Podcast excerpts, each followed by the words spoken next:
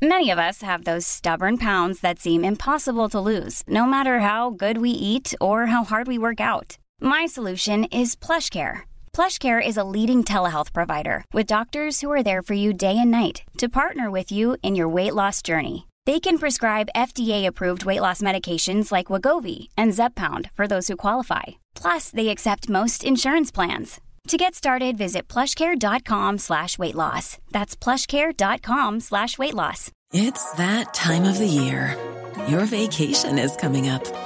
You can already hear the beach waves, feel the warm breeze, relax, and think about work. You really, really want it all to work out while you're away. Monday.com gives you and the team that peace of mind. When all work is on one platform and everyone's in sync, things just flow wherever you are. Tap the banner to go to Monday.com.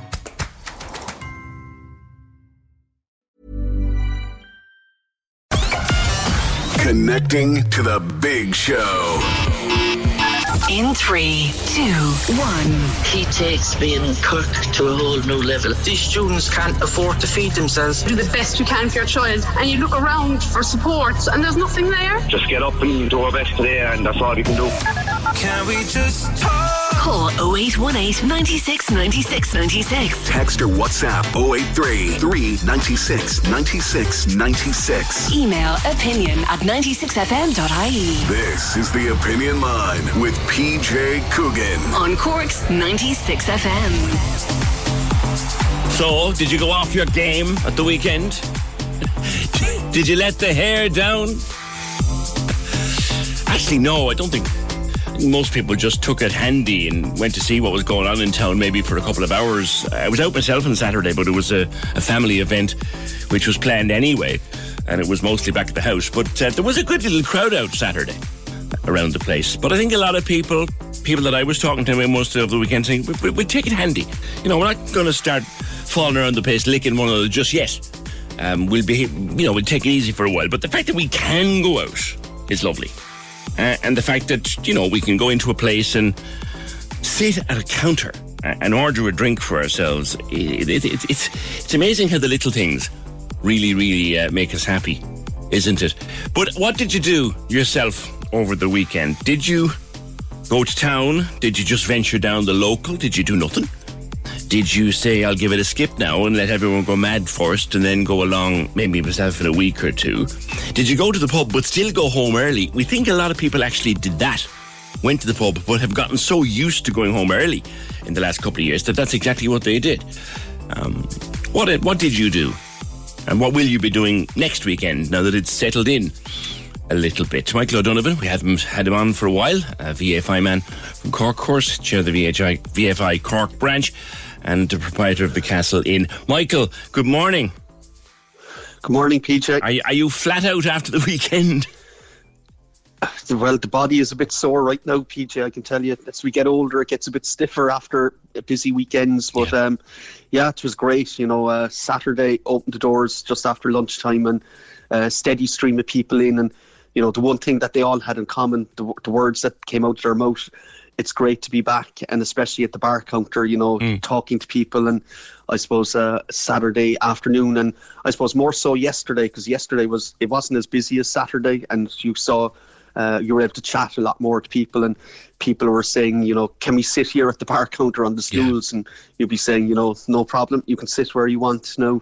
Um, uh, yeah, it's a great feeling. Yeah, the, the sitting at the bar was was huge for a lot of people. I know myself, and I haven't done it yet, but I know myself. I kind of said, you know, I want to go back to a pub, sit at the counter with a pint, and listen to a fella playing music, and then I'll know we're back.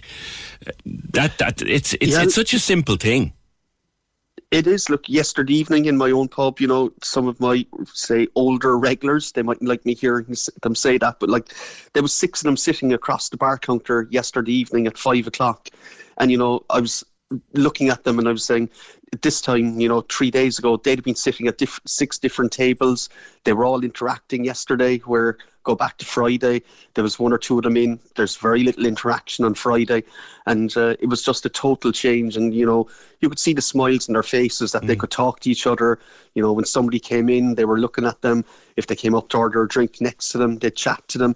You know, there was none of that for the last two years, and mm. it's it's we're Irish. It's what we're about. You yeah. know, talking to each other, having a bit of banter, having you know a bit of fun, and it, it's great to see it back.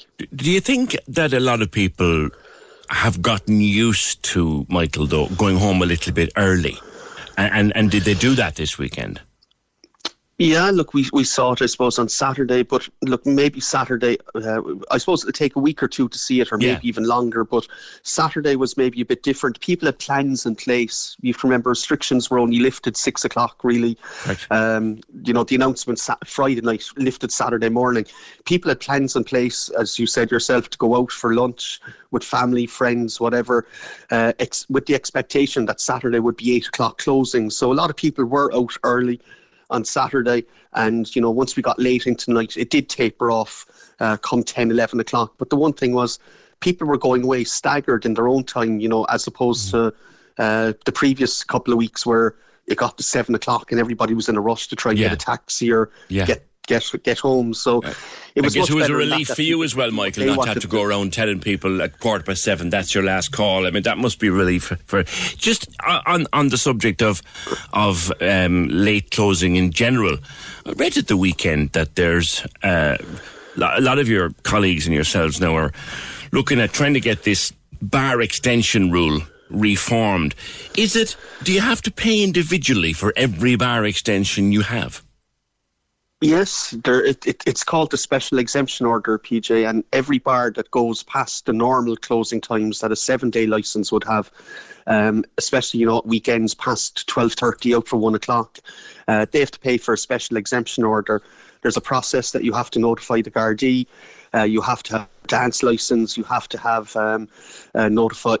The fire officer has to be on your, you know, report, um, and then you have to apply to the courts. So it, it's it's a process that you have to go through and then for each individual night, it's 410 euros uh, plus your legal fees, obviously, on top of that. Hold on. So this so, is so, so, a lot of pubs, and I'm thinking now in terms of say Douglas, where I live, where uh, a, lot, a number of the pubs there would would stay open late at the weekend, or at least did pre-pandemic. So they've got to get a booking extension every single night of that every single night of that they can go into court. Now they would do it in chunks. You know, yeah. there there's a, a, specified period that you can apply for a certain amount of those uh, exemptions. But yes, each one of those nights would cost 410 euros.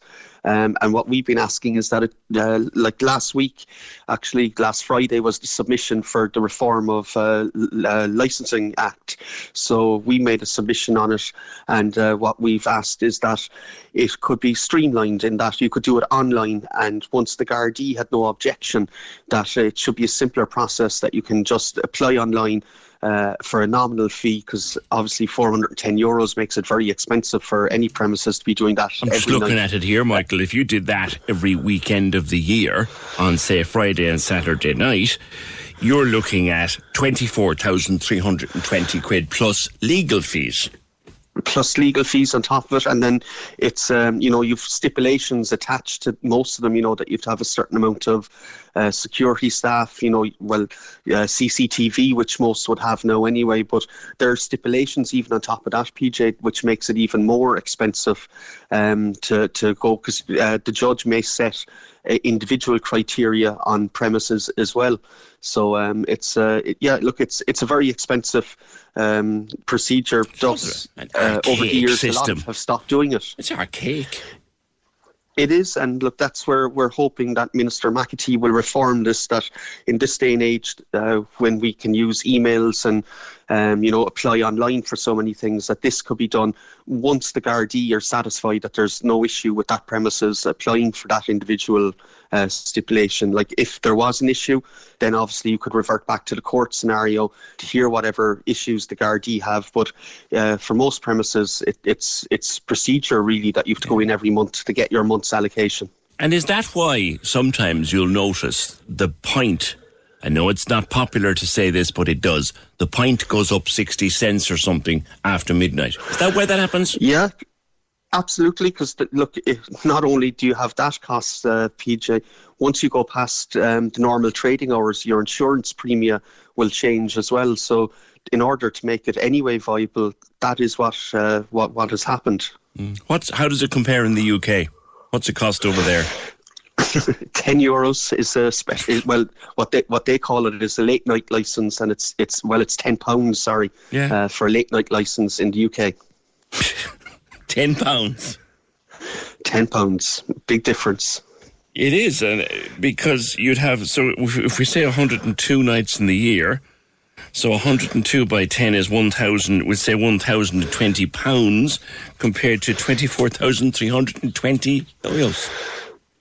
Yeah, it's a it's it's wow. a it's a staggering difference. But look, hopefully, in the process that we're going through now at the moment, that uh, Minister McEntee has uh, started, that um, that reform of this will will take place during the year. One last one. I was chatting to a publican uh, or a bar manager at the weekend, Michael, in a in a very prominent establishment, um, and he said to me he was seriously thinking of holding on to table service and maybe only opening a small section of his bar because he said he had found women were more comfortable with table service that they didn't like the crowd around the bar. Yeah, look, uh, I suppose each one, each, each publican will tailor their their business to what they've seen, you know, over the last two years. I suppose it has been eye opening for many to see table service uh, in bars because uh, before the pandemic hit, it, wouldn't have been heard of really in yeah. a lot of bar scenarios. Yeah. Um. So everybody, yeah, look, will have to tailor. I suppose it'll depend on your your um age cohort that you you service in your bar. You know how you can uh, work that around in your premises. Okay, Michael, thank you very much, Michael Donovan from the Castle Inn and of course chair of the VFI's Cork branch. So, how did you do at the weekend? I want to focus on that table service one in particular. Uh, chatting to this um, bar manager at the weekend just about the changes and all that, and he said he was keeping table service. Uh, preferably, he would use table service going forward. He might open a small section of the bar where you could order. He was still thinking about it. I asked him why. I said, you know, the bar counter. He said, because some, he has found in the time they were able to open during the pandemic with the restrictions and all that, he has found that women were actually more comfortable with the table service and that they didn't actually like the, the big crowds up around the bar because it was nearly always crowds of men, big crowds of men around the bar, and they didn't like approaching the bar through big crowds. So he said the nice way to do that is keep table service in place and then maybe have a small section of the bar, because it's quite a big premises, small section of the bar where uh, people could sit at the counter. Like table service, like if you've ever been away to Spain, like table service is the norm in most pubs I've been to anyway on holidays. Table service is the norm. So, you know, maybe it's just a change that has come through the pandemic that a lot of people might um, might stick with. Uh, I'd like to know what you think. 083 396 96 96 or 0818 96 96 96. Now, there's drinking and there's pubs and then there's smoking. And we got an email from a listener with regards to smoking. And I'll read it for you. If, if you to, you, you, might, you were, were you doing school runs still, or were you doing school runs up to a few months ago? I was until I got this job, PJ. Yeah. yeah. So let's. I'll, I'll read this and we see what we think. I walk my little girls to school every morning on a busy road where there's loads of other parents and kids both walking and driving. Now maybe this is just me. There's a couple of parents who walk tiny kids to the preschool on the same street, puffing away on cigarettes as they go blowing smoke into the little ones' faces, into each other's faces, and all the rest of us end up walking in the cloud they leave behind. In this day and age, PJ, could they not have the fag after they drop the child, or at least away from them? I know it's outside, but it's horrible to be walking in a cloud of cigarette smoke, knowing that all the little ones are inhaling it too. My own parents smoked in the house, the car, everywhere, as most people did back in the 80s. I have asthma to show for it too. But surely with all we know now, could they wait another 10 minutes and keep it for another time? I know a lot of young parents, Fiona, who just don't smoke in front of the children. Yeah, PJ, and I know that the lady said herself there it is outside, but there's absolutely nothing worse than walking into a cloud of somebody else's smoke. And, um, you know, if you have decided not to smoke for whatever reason, it's horrible then to have to inhale somebody else's smoke. And indeed, then for your kids as well. So Mm. we got this email last week, and I was thinking about it over the weekend, and I was wondering would it be something that people would be in favour of um, to have smoke free zones outside schools the way we have Mm. outside hospitals? Do you know? I mean, um, I don't like the idea of my kids walking into other people's cloud of smoke. I don't smoke. Um, I never smoked in the house, but um, I was wondering what listeners feel about that. Do you feel Yeah. that you know? You asked me there about the the school run. Now I haven't done it this year, but last year I did, and um, it was something that I noticed. Uh, not so much around the school itself, but definitely on the walk to school, you'd have people maybe walking in front of you and they're puffing away, and the smoke is coming behind you. Um, and it is. It's a health concern for many many people. So I was wondering what the listeners think of that. Yeah. I mean, there are no smokers in my house, so we, we, we've never had to to even think about it. But I know one or two people of, of my own acquaintance. As soon as they had, ch- they don't smoke in front of the children. Mm. They do not. They, they they have a smoke when they're out on their own, or they go to the back. They they don't smoke in front of the children because they don't want them to pick up the habit. I know, and I suppose with the, the, the no smoking in, in bars, it, it brought about um, a lot of people now having cigarettes outside their house, as you mentioned, that people won't smoke in their house. And do you know, I know I have a lot of friends who don't want their children to even see them smoking, as you said, like you know, so they'll they'll go outside or they'll go off down the road a little bit to have their cigarette. And um, you know, kids uh, being inquisitive, they're going to ask you, "What is that?" What I know, my little fella, he's just turned eight at the weekend, and he has asked me about it as well. Do you know? So Mm. you know, outside the school, even around the school, on the walk to school, is it appropriate for kids to, or for people to be smoking around children?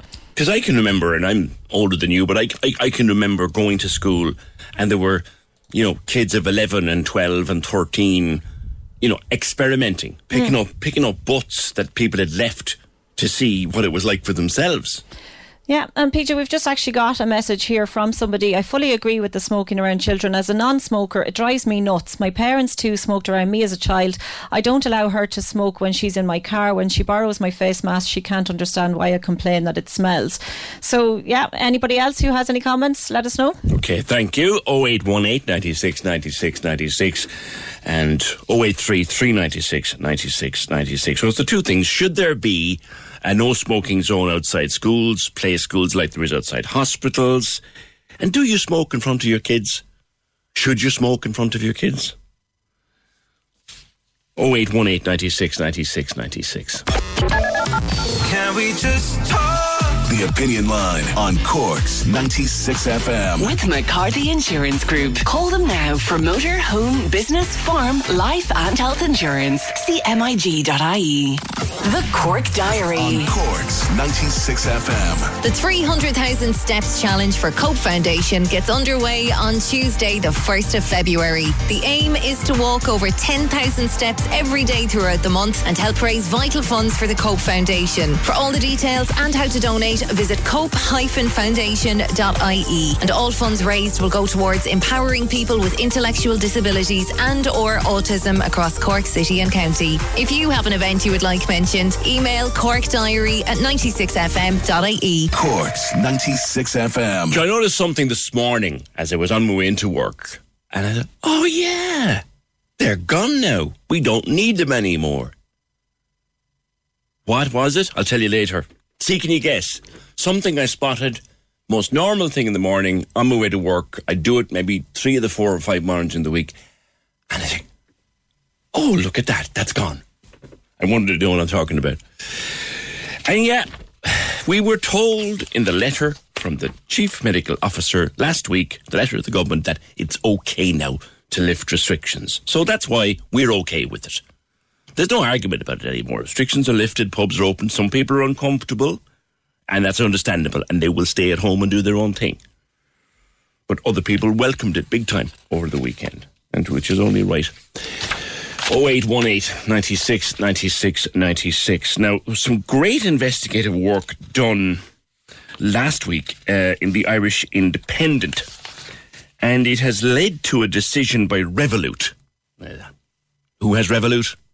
I've got it. I love my Revolut, but it's made by a decision by Revolut to block credit card payments to gambling websites because the Irish Independent discovered that it was possible to open an account on a gambling app with a credit card, even though that's not supposed to be allowed.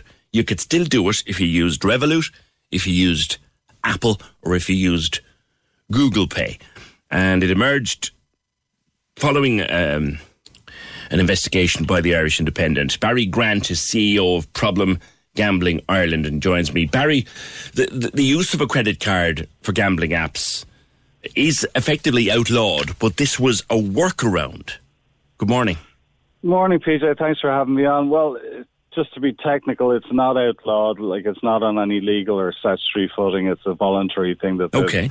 Gambling operators have done themselves. It has been outlawed in the UK, and I suppose on on the foot of that happening last year, uh, some of the big gambling operators, I think Paddy Power was the first one out of the blocks, said that they're going to do it voluntarily in Ireland. So it's not against the law, although the, many of the, the main online gambling operators have signed up to this kind of code that, yeah. of practice that they would abide by. So unfortunately, what happens then is because, as we know in this modern age, and I'm a big fan of Revolut as well, I use it myself a lot, uh, that there are so many different ways to pay for something online. There are quite a few loopholes there, as we're exposed by that great work by Adrian Weckler. Um, I think if the gambling operators were serious about this kind of blocking of, of credit card payments, they would just cut out the ability to pay uh, through things like Apple Pay, Google Pay, PayPal as well would be another one that a lot of our service users would use as, a workaround for that. And it's great to see Revolut putting in that that that kind of block at their end as well. And even for Revolut users, uh, could, there's a little function within Revolut, which is why we've been re- recommending it to people for a few years, where you can just turn off uh, access to online gambling anyway. That's been there for quite a while, and there's a cooling off period on that. So if you were to turn it back on, you'd have to wait 48 hours before you could use it. So, you know, uh, in fair play to Revolut for for extending that. Because in the past, when I've talked about about gambling and the addiction to gambling, the stories people would tell you about having a week's wages spent off the card or running up hundreds in debt on the credit card before they were home from work, like, would frighten you. Yeah, it is frightening, and quite often people use credit cards to chase their losses. So, I mean, chasing your losses is one of the classic indicators that your gambling has gotten out of control. Explain that, that term to me now, Barry, because I've not heard it before. Oh, apologies, PJ. Yeah, so just uh, chasing your losses. So, let's say I do a bet and I lose a hundred quid on payday. And instead of saying, ah, sure, well, I had my bit of fun, I took my chances, I, I lost, and I walk away, I say, well, I want that money back. So maybe I do another 100 euro bet, but that one goes down. Now I'm 200 in the hole. And, you know, that term that gets used a lot where people double down. Mm. So they might, okay, I'm down 200, so I'll do a 200 euro bet to try and win back my original 200. And then, you, if, you know, depending on how the bet goes, you could be 400 in the hole and so on and so on. And it's that inability to walk away from your losses and just cut your losses and say, okay, I'm going to take this on the chin. I lost some money, walk away. Because uh, chasing your losses, the more bets you do, you know, obviously you're going to have some winning bets, but the more time you spend gambling and the more bets that you do over time, the more likely you are to lose money just in terms of probability and, and the statistics being against you. And of course, human nature being against you as well, because we start have this capacity to lose the run of ourselves and we yeah. get desperate and stressed. And, and the digital spending anyway is, is a new, I mean, my, my daughter amazed me a couple of weeks ago that she said she rarely, if ever, carries cards or anything in her purse. She does everything with her phone, and she's now got a one of these watches that's linked, so she can actually pay for stuff with her watch, which is great. It's it's very convenient, but I can imagine in the hands of a problem gambler, it's lethal. Yeah, I mean, uh, many people have said it to me over the years that I'd be working with in our counselling service that they just stay away from online gambling altogether. Now, you can get into a lot of trouble in a bookie shop or in a arcade or a physical casino, but when you're dealing with digital currency, the, the, the, the numbers in your bank account or the numbers on the screen in an online gambling app or website, it's a totally different ballgame. Everybody says the same thing. The money doesn't feel real. So when you're winning money, it doesn't feel real. When you're losing money, it doesn't feel real. It just feels like a video game, you know, just points on the board on a video game. So, you know, if people are gambling and if they want to keep it as moderate and as recreational as possible, I would recommend to people to use cash money because you're going to notice it much more. You know, do it in physical venues. It, obviously, people can develop addictions in physical gambling venues, Yes. but it's it's substantially less harmful uh, than online. You, you mentioned that this is um, it's now law in the UK that you can't use a credit card, and I know that a couple of months ago Sinn Féin had a draft legislation or were drafting legislation. Tommy Gould was was bringing That's it up, right, uh, uh, and I don't know whether it where, where that went. So, like you correctly said at the start, it's not law just yet. How quickly does it need to be law, Barry? Uh, we'd love to see us. I mean, the, the gambling, the new gambling control bill, uh, uh, uh, Minister uh, James Browne or Junior Minister James Browne has that published, and I think it's going to uh, go through this uh, sitting of the Dáil, the first stages of that. But I mean, the original gambling control bill was published in 2013. That's nearly nine years ago now. Um, there are many uh, sm- kind of small but important things that could be done, like a legislative ban on credit card gambling as proposed by Deputy Gould. Um, the Labour Party Senator Mark Wallace put forward a bill proposing ban a ban, although I think he said he would be happy even if there were some restrictions like a, a watershed ban on gambling advertising. These things could be done piecemeal while we're waiting, and we are still waiting a very long time for the big piece of, of gambling legislation to bring in a regulator. And that would be a really important one. I mean, gambling, uh, people get into enough trouble gambling with money that they actually have, right? Their own money, their wages, or their savings. When you start gambling with the bank's money, with the credit card company's money, you know, we've worked with people who've maxed out five, six, seven, eight credit cards in a very short space of time, and then you're dealing with that debt. You could be dealing with that debt for years. The interest rates on credit cards are massive, as people would know. Yeah. Um, so anything that can be done to reduce the harm around that would be really important. And lastly, if we did get that legislation through and we did have the ban similar to the UK, would that also ban these workarounds? Uh, ideally, it should. I mean, what we should see is online gambling operators only taking payments from what they know to be a debit card, right? So not something that's been even you know some of the people that we work with will buy prepaid uh, credit cards, kind of like the Paysafe cards that you can buy in any of the corner shops. Yes. And they could they could buy that with their credit card, right? So uh, would, there would need to be a system in place where it could be proven. Look, this is your debit card. It's not prepaid, you know, using a credit card. It's not through your PayPal or your Google Pay or any of these other ones. Um, so we'd need some joined up thinking around that. Yeah, someone else said here I should mention that banks and not just third party ATM providers, you know, those ones that put in, they're all putting ATMs into casinos now. That's another danger point. Well, yeah, you should definitely not have ATMs in casinos. I mean, that's an absolute no-no. I mean, even the casinos that exist in Ireland or the arcades uh, are in a very, very grey area in terms of legislation and regulation. Mm, okay. All right, Barry, thanks. Barry Grant, uh, CEO of Problem Gambling Ireland. That was great work by the Irish Independent, uh, Adrian Weckler, who's been on the show a couple of times about technical matters. But now Revolut have already said they will block these remote payments. Uh, and I remember talking to Deputy Gould about it a few months ago about the legislation that they want to put through. Colin says, I witnessed a woman buying 3,000 euro worth of lotto tickets on a credit card. There's a lot of contradictions in this area. It needs comprehensive legislation. I'm on my way to work and I can't talk, but I may come on another morning. I heard something a few weeks ago. I don't know whether this is right or wrong because I was only kind of half listening to the story or I couldn't quite gather it. It's probably my own fault.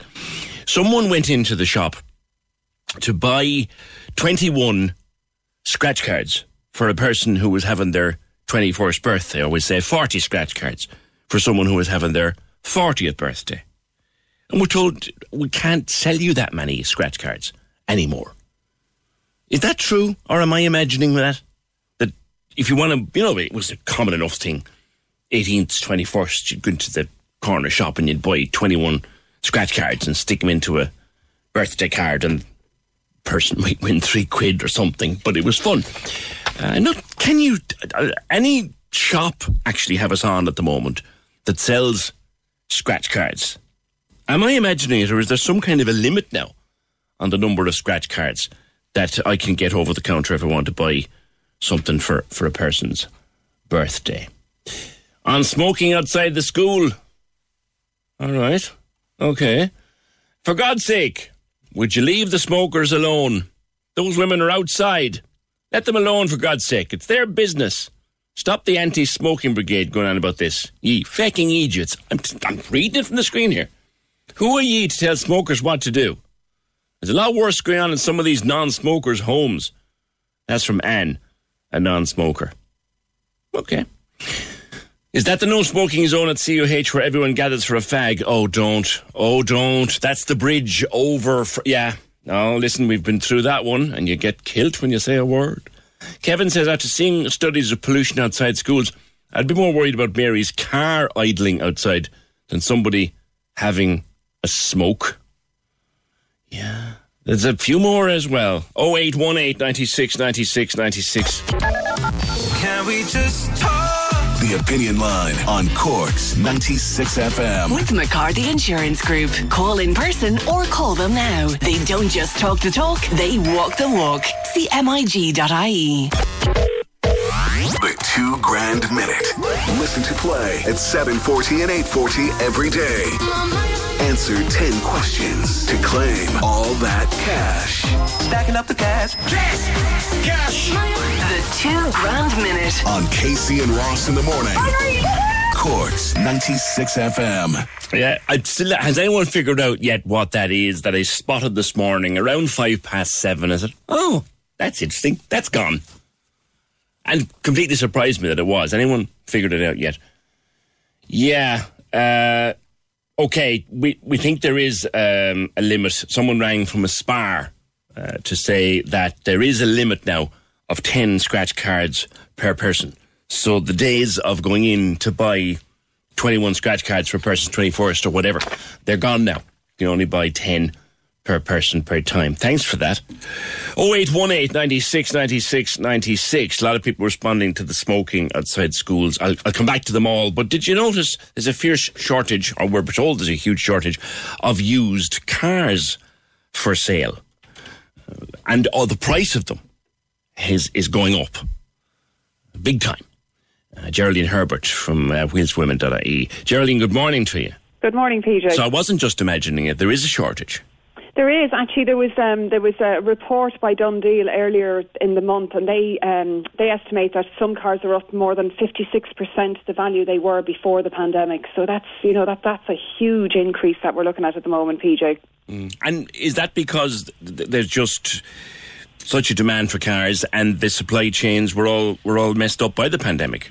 Yeah, there's sort of two things happening. There's, which we talked about in the past, this global chip shortage. So that means that there's a delay on new cars coming into the country. When that happens, people tend to think, you know what, I'll, I'll leave buying a new car, you know, and I'll, I'll postpone buying one until next year.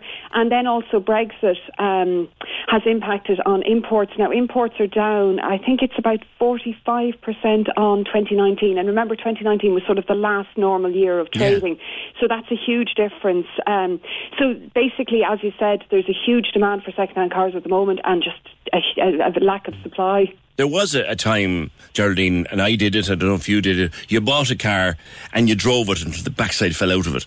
That doesn't happen anymore. No, but at, at the moment, no matter what um, car you have and no matter how old it is, it's still actually up on value, which is extraordinary. Because I mean, the idea of a car gaining in value is completely the opposite of what yeah. what normally happens. But um, yeah, people don't do that anymore. They tend to change their cars uh, more regularly. But the thing at the moment is that the, I suppose the bad news for buyers at the moment, um, PJ, is even if your car is making money and you know you have a six-year-old car, the chances are if you're trading up, you're going to trade up to a three-year-old car, and the three-year-old car has actually made more money than the six-year-old. So th- there's nothing to be gained at the moment. The only people who are in a strong position is if you have a second-hand car and you're trading up to a new car because new car prices haven't been impacted in the same way as second-hand. Yeah, new, new, there's all sorts of offers out there on new car prices. Actually, I, assuming you can get the new cars. Well, that's the problem. I mean, you're looking at, uh, and with some dealerships at the moment, anything from four to five months wait. Now, you know yourself, most people who want a new car want it in January or February on the latest. They're not prepared to wait until May. So that's definitely going to impact on new car sales this year, which is only going to add to the problem. And as far as the chip shortage is, is concerned, we don't expect to see that any sort of breakthrough in that till the end of the year. So this is going to be a situation that's going to continue for, for the foreseeable future anyway. Crikey. Because that chip shortage, and you went through it with me before, there's so much electronics now in, in modern cars, particularly electricals and uh, or hybrids and all that. The, the, the, the chips are in global short supply. So it could, Yeah. be, it could be a year. Yeah, so the end of 2022 is what they're looking at for this. And of course, even when that sort of sorts itself out, it'll take a while for to, you know, for the supply chains to get back to normal. So I think you could be looking at January 2023 before we see sort of the usual delivery times for cars. But the problem is these cars, new cars just can't come off the production line because there's so many things within the car that's dependent on these chips and they're in, you know, huge shortage at the moment. Now, some car makers are more impacted than others, but generally, as I said, four to five months you could be waiting for, for a new mm. car. This might explain why one or two of the major dealers have actually started doing second-hand cars and doing deals on second-hand cars and have opening entire second car second-hand car showrooms.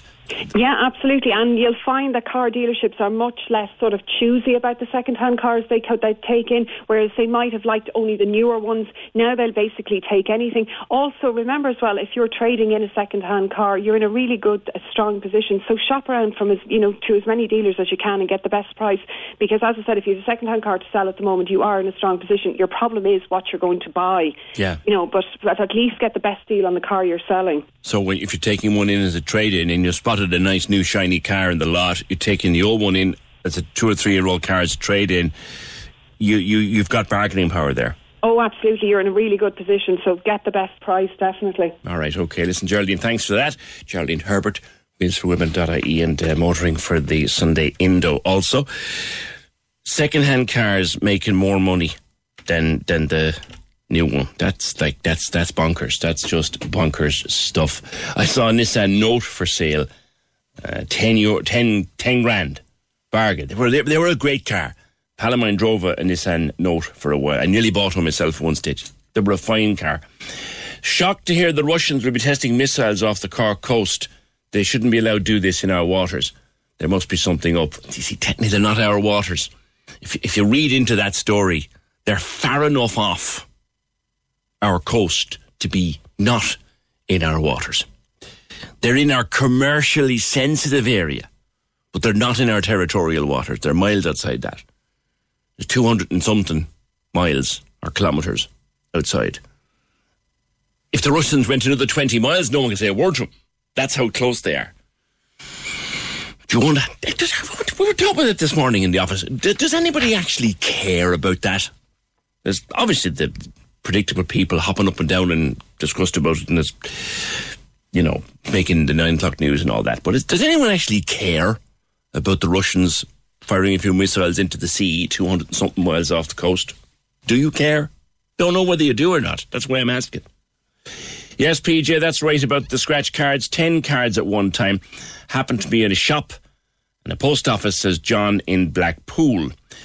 And what about the road bowling? There's huge sums being bet there. 17 grand a game.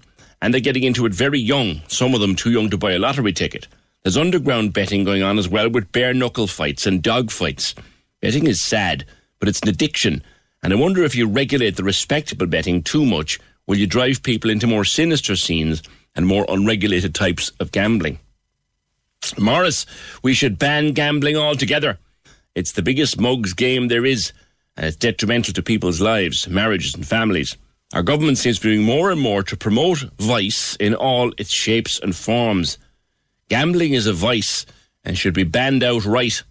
And what people never question is whether the tables are rigged or the games they're playing are fixed for them to lose, lose, and lose again.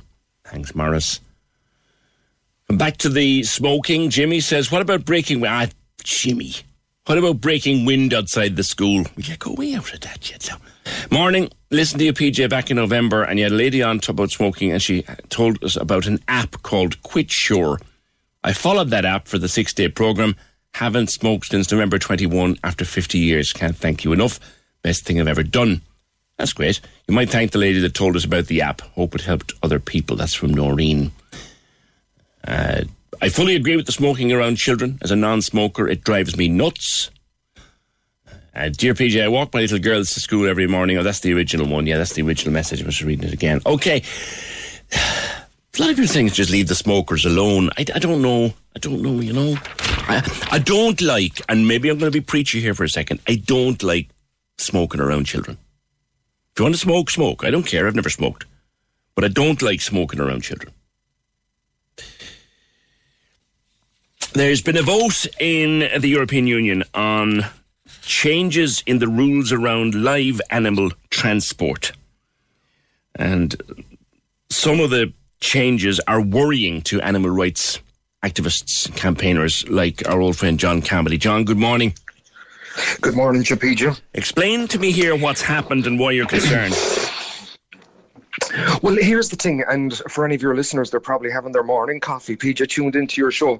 Uh, Ireland is no stranger to sending animals abroad to, to countries. Um, your your listeners might remember back in the 90s, uh, the Brightlingsea, Sea, Kent, Dover live export campaigns. You might remember thousands of people out in the streets from all walks of life trying to block the trucks going into the ports mm. to stop sending the the the bulls over to various countries. Um, so that hasn't ended. Well, that has largely kind of wounded up in the UK, and there's there's a lot of progress um, with the issue over there. But here in Ireland, we're in short, Peter, we're still sending um, calves and we're still sending bulls to other countries such as Libya and Turkey and all those other places.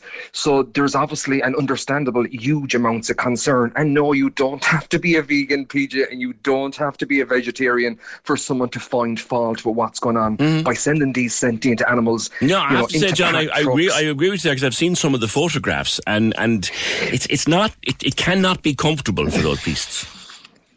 It, it, absolutely can't, no more than it would be for any dog or cat that we put into these trucks as well.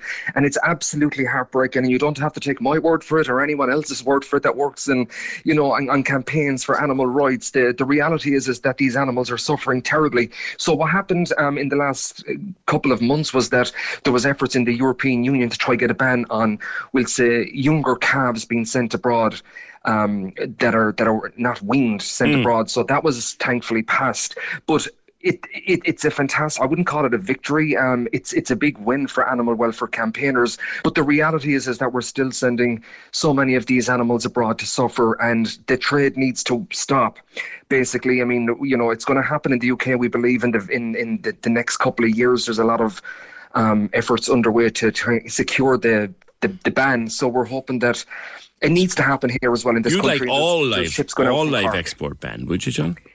It, it needs to happen, PJ. I mean, look, yes, we don't share our lives with, with cows and sheep. We don't have them in our lives. So we find it hard to kind of understand that they're sentient beings, that they want to live. They don't want to be packed into um, these trucks that we see on the roads, and their little mm. heads are sticking out through the, the bars. And they're, as you're probably on a motorway, and there might be cars in front of you, you're stuck in traffic, and right beside you, you could see one of these dead trucks. And those poor animals are looking out, and when you look into their eyes, you know that there's someone home. Mm. See, the thing is, you have a lot. Of, I mean, our meat trade. Let's face it, our meat trade is, is crucial to the economy, and and there are many customer nations, as you might call them, who just won't take it if it's pre-slaughtered.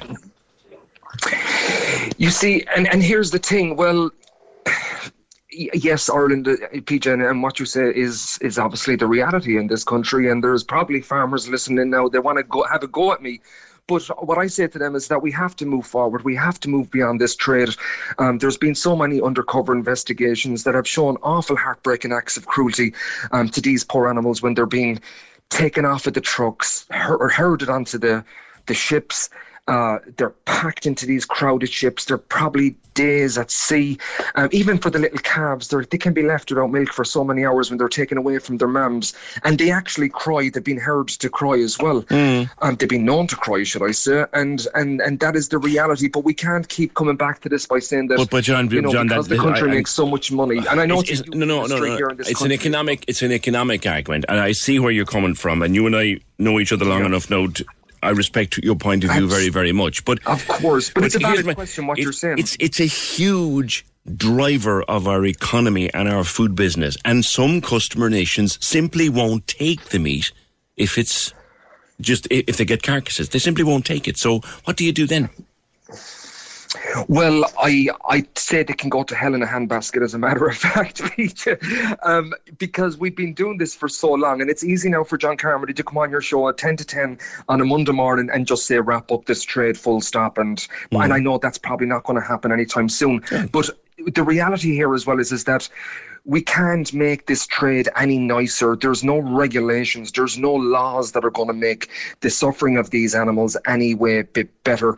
I mean, they're suffering from dehydration. Um, they could be starving because they're out, out, at sea for, for days. And not only just that, the actual heartbreaking part of this as well, Peach, is that when these animals get to the, the country of destinations, the other countries, sometimes like Libya, have very little to no animal welfare standards. Mm. Not that it really makes too much sense to these animals who have to be killed, but it's it's it's certainly hell on earth for sure. Um, and I would challenge anyone who would question what I have to say not to listen to me, as a matter of fact, but to see the undercover investigations themselves. And I just wish to God there was something else that we could do that would end this trade and and get farmers just to focus on some other kind of aspect of farming that doesn't have to involve this this this type of trade for sure. Mm. You, you would prefer not to be use, not to be using animals at all, wouldn't you, John? You know, you know, good question, PJ. I'll get to that actually in a second. But here's the other thing as well. I remember a couple of years ago, Joanna Lumley, she's a fantastic advocate of animal rights, and she done a, a press photo call for Compassion in World Farming in the UK, and she was on a bus. And the campaign tagline at the time was basically comparing that when we're on a bus or when we're on the Luas up in Dublin, for instance, we can actually press a bell to get off of that packed bus or that packed Luas, PJ. But here's the thing: those poor animals, when they're on the trucks or when they're on the ships God love them. They can't. They they can't press a button. They can't press a buzzer to say I want to get off. You know. So they're obviously you know relying on people like ourselves to speak out and to bring attention to this issue. But the reality is, PJ, is that we've turned a corner in this country when it comes to animal rights and animal welfare. We're gone more progressive. We're gone more aware. And I have to say it, PJ. It's all down to shows like yourself giving us time to come on, having the good old friendly argument, throwing our ideas back and forth, getting listeners and involved, and people do pick up on these things, okay. and that's where the change happens. As well, I do, I sure, do remember yeah. the live export protests back in the day. I, I do remember the protests. I remember going to cover them. And I remember how angry farmers got, some farmers got anyway, when we even interviewed protesters. And we, we've moved on from those days, which, which, which is no bad thing. John, a pleasure as always to speak with you on the opinion line. John Carmody, uh, animal rights campaigner and advocate for many a long day. Thank you, John. I don't know how you feel about these live exports. You know, I, I really don't. Um, you, you, you, you have to listen to what John says sometimes and say, you know what? It's not the nicest thing to do to pack cattle and sheep into trucks and put them on the high seas to be killed overseas. It's a necessary business, but it's not a nice one. 0818 96 96 96 on smoking. Hi, PJ. My name is Burr, and I am a smoker. Could you please tell these people who don't smoke, stay out of my life, mind their own business, and get a life of their own? Okay. So you hate smoking in front of kids. Same people are lashing back bottles of wine and box loads of gin and tonic every night in front of their kids. That's much worse than smoking. Get off the stage, the lot of ye. You're on your high horses. And again, a non smoker. Okay. All right. That's fine. Can we just talk? The Opinion Line on Cork's 96 FM. With McCarthy Insurance Group. Call them now for motor, home, business, farm, life, and health insurance. CMIG.ie. Let me show you what it's all about. Simon Murdoch and the best music mix. Weekdays from midday on Cork's 96 FM. In the afternoons on Lee side, you gotta be with Cork's 96 FM, right? Oh, God, yeah. Brilliant tunes and a bit of crack. Why do I feel like I'm talking to my brother? We actually bought a radio just to listen to you. And I'm always good for a giveaway. Well done! Thank you. Let me show you what it's all about. Simon Murdoch, midday to 4 p.m. on Cork's 96 FM. The lines are live. And we're ready to talk. Can we just talk? Call 0818 96 96 96. Text or WhatsApp 083 396 96 96. Email opinion at 96fm.ie. The Opinion Line with PJ Coogan. On Cork's 96 Uh, still a few comments coming in on the smoking outside of schools. We had an email earlier on from Mary who noticed that she's dropping off her children to school and there were people smoking dropping off their children to a play school and there's a cloud of smoke drifting behind them and it's going into the children's faces, going into everybody else's faces. And they're wondering should there be a no smoking zone outside of school? Not going down well, I may tell you now, Mary. Not going down well at all. I will come back to that. I also asked um, about the Russian missile exercises at sea, and they're miles and miles and miles and miles and miles away, right? Um, and I was wondering, does anybody actually care? Because it's a big thing on the news and a big thing in the newspapers and all of that, but that doesn't necessarily mean that ordinary folk care. You work in news and current affairs long enough, you'll realise that sometimes what's on the papers and on the television, most people don't actually care about it. That's why I asked the question Do we care? Says this WhatsApp message. Are you joking? Anything that creates noise in our oceans disrupts the audio environment and the sonic waves that marine life uses to communicate. There's absolutely no call for testing missiles at sea or anywhere ever. And Ed says hopefully they will tidy up after them and not leave ordnance kicking around in areas used by our fishing boats and commercial shipping. Second thing, why are they doing it? Well, I'd say it's probably just to show that they can, because the Americans and British use our ports and airports whenever they see fit. Since our government seems to think it's a good idea to play war games, we'll be involved in this next European war because of government actions. We're no longer a neutral country. And of course, a lot of people also worrying about this in the context of what's happening or might be starting to happen in Ukraine. And a lot of people are very genuinely worried about that situation in Ukraine, just reading up about it over the weekend. But yeah, seems more people are interested in this Russian missile testing. 0818 96 96 96. Now, I want to talk to Kate. Uh, Kate contacted us a little while back wondering if we would raise the topic of assisted dying on the opinion line. We, have spoken about it before, so we have no difficulty speaking about it again. Kate, good morning to you. Hi, good morning, PJ. Now, Kate, um, first of all, I'm sorry for your loss. Your mum passed away uh, in Thank September you. 2020, but it's it's it's that that got you thinking, isn't it? Yeah, that's right. And I mean, I just want to make it clear like, I'm not here to criticise the hospital at all. Um, I just had a meeting a week or so ago with the key staff in there that look, looked after my mum um, just to try and further understand everything she went through. And they were completely transparent and open with me, and they took a lot of time to explain everything to me, which I really appreciate. Okay. But the bottom line is that my mum just didn't have the death she wanted or deserved. Um, she died of lung cancer. Um, and, you know, as far as I'm concerned, she didn't die with dignity and, and she definitely wasn't pain free. Mm. Um, you know, I, before, obviously, this is the first time I've ever been through anything like this, but I thought cancer patients were usually completely sedated and, and practically comatose at the end. But her last words to me were pain and how much longer. And that's something I don't think I'll ever get over, to be honest. How um, long before she passed away was that, Kate? Um, she, it was over the course of a weekend. Like the, um, it was two days of kind of being sedated but coming to, and um, you know, at at times, um, you know, literally gasping for air, thrashing around in the bed, gasping for air. Um, when the when kind of extra, um, I can't remember what they called it, breakthrough doses, I think, of, of the morphine was needed. Mm. Um, but that's exactly what she didn't want. Um, she, she, you know, she was terminal. We knew that that she was, you know, that she was, um, she only had about six months, um, but she went quite quickly in the end. But yeah. she used to literally say to me, "There's no way I'm dying gasping for air in CUH." Um, she signed up um, she'd started the process of signing up to Dignitas in Switzerland. In Switzerland, yeah. Um, and was in the process of trying to sort that out, but the end came too quickly in the end, you know, so she, she wasn't able to. And correct me if I'm um, wrong here, Kate, that while she had signed up for Dignitas, they do, do they not, very strictly, uh, you must be physically able to travel there and physically able to take part in the process yourself. Yes. Yes. Yeah, that's right. So her health Um, would have been too far gone, in other words.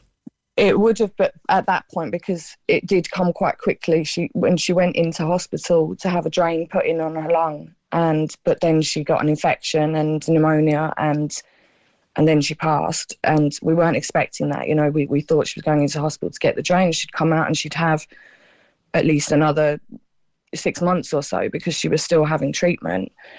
Um, but until I met the doctors um, again week before last, um, I had been left feeling that they didn't sedate her enough. Um, but since meeting them, you know, I don't blame them for what happened. As far as I understand, they gave her as much as they could without being reckless and without breaking the law.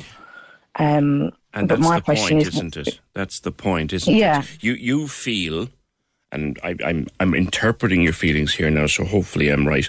You feel that they should have been in a position where they could give her just as much as she needed, and if that Yeah, took exactly. if that took her gently over, then so be it. Yeah. Yeah, I mean, I'm obviously not a medical expert, but I presume different people have different tolerance levels, you know, and I, she obviously did need more.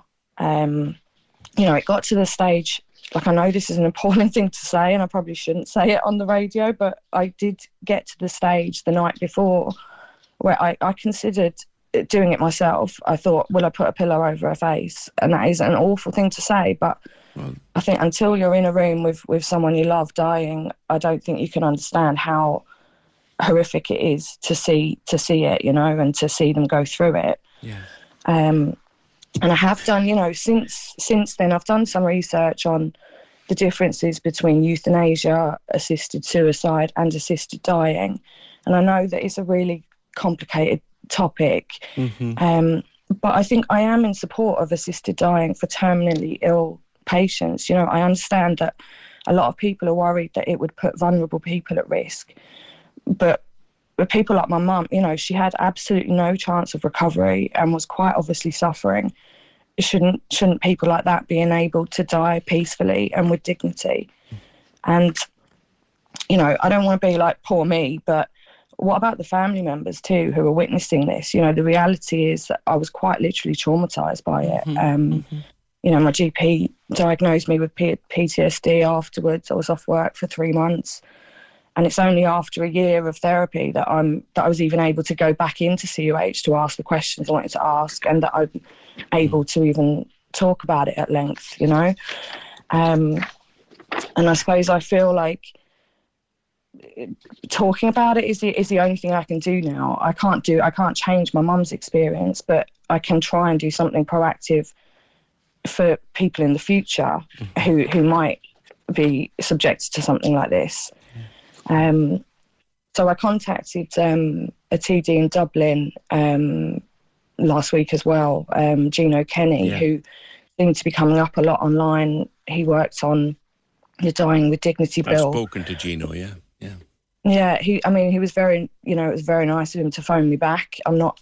You know, I'm not in Dublin. Um, he phoned me back and explained the current situation, and he, he explained that it's it's not a referendum that's needed. It's it's just a change in legislation. Um, so I don't know how much I can now do as an individual, but this affects so many people, and even if it hasn't affected um, you know, ha- hasn't affected you yet, it may do someday. And I think it's important for people to write to their TD and ask where they stand on this, and for as many people as possible to tell their stories, so that so that we can get some sort of change in legislation. How do you feel now? I mean, you say that you've had a good engagement. uh, If I'm interpreting it correctly, you say you've had a good engagement with the hospital, hmm and and and they've you're you you are you reassured that they did as much as they could? I think so. Um, you know, they. I, I did ask. You know, I said, why is it that every time she came to, and was, you know, thrashing around in the bed and and pulling the covers off and literally sitting up and trying to get out of the beds and. You know, they'd come. I'd run out into the hall and ask for help. They'd come. They'd check her. Then they'd go back down the hall, get the medicine, come back. you know, this to me, it might have only been a few minutes, but to me at the time, it felt like a Like lifetime. Yeah, yeah. And I asked that question. I said, "Why did we have to do go through that every time?" And they said that the drugs are so highly regulated, they had to literally sign them out. Um, but they had given her.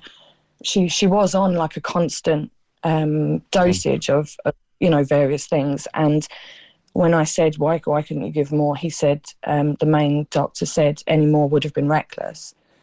And I presume that means it could have killed her. That's but for me, that would have been a blessing at, the, at that point, you know. Yeah. Yeah. But they were very good. You know, I'm really not criticising No. them. And I mean, for them, a year later, fair, to be over a year, yeah, over a year later, for them to take up, you know, 45 minutes of their time to go and sit in a boardroom. There were seven of them in there. Every everyone who was responsible for my mum's care was in there, and they went into so much detail, um, and you know, took time away from patients who were in there at the moment to speak to me a year later. I thought that was, you know, it was very kind, and they were they they were It was indeed. good to me, you so, know. so you would now like to see changes made that no other daughter has to watch her mum Mm. like you did. Yeah, exactly. And I do think that, that I, you know, like I said, I know from the research I've done online, you know, I'm trying to find people who are in support of this. And, but all I was finding was people who weren't, you know, like, for instance, the church, probably, you know, um, as soon as you mention something like this, people probably think, well, vulnerable people, you know, elderly people who are at risk, you know, might be um, manipulated, or you know, there's all different reasons why people aren't in support of things like this. But I th- but there is a difference between um, assisted dying and euthanasia, you know, and and assisted suicide. And as I far think, as I'm aware. I think, Mayor Arcade, I think that it is important to say that because if you do read into it, you'll realize there's an enormous difference between euthanasia and assisted dying. Yeah, I think and you know, for someone like your mum who was terminal and was dying, these were her last agonies, and Yeah. all you wanted to do, and all you want the system to be able to do, is to ease her through those last agonies. Exactly. Yeah, it's bar- it's it was barbaric to be honest. I wouldn't.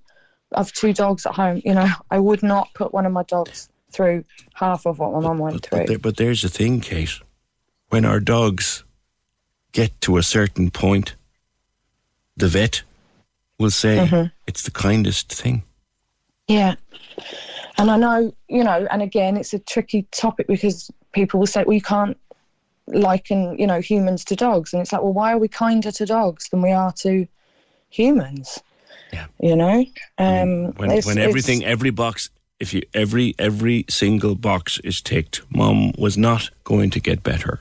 Mom was in terrible, terrible agony. Her Mm. final agony. Yeah, it's end of life. You know, I'm not saying I don't know how I feel about um, you know, perhaps somebody who has a, an illness that isn't terminal and if they want to go and have an assisted suicide because they just don't want to live the way they're living, you know, I don't know how I st- how where I stand on that.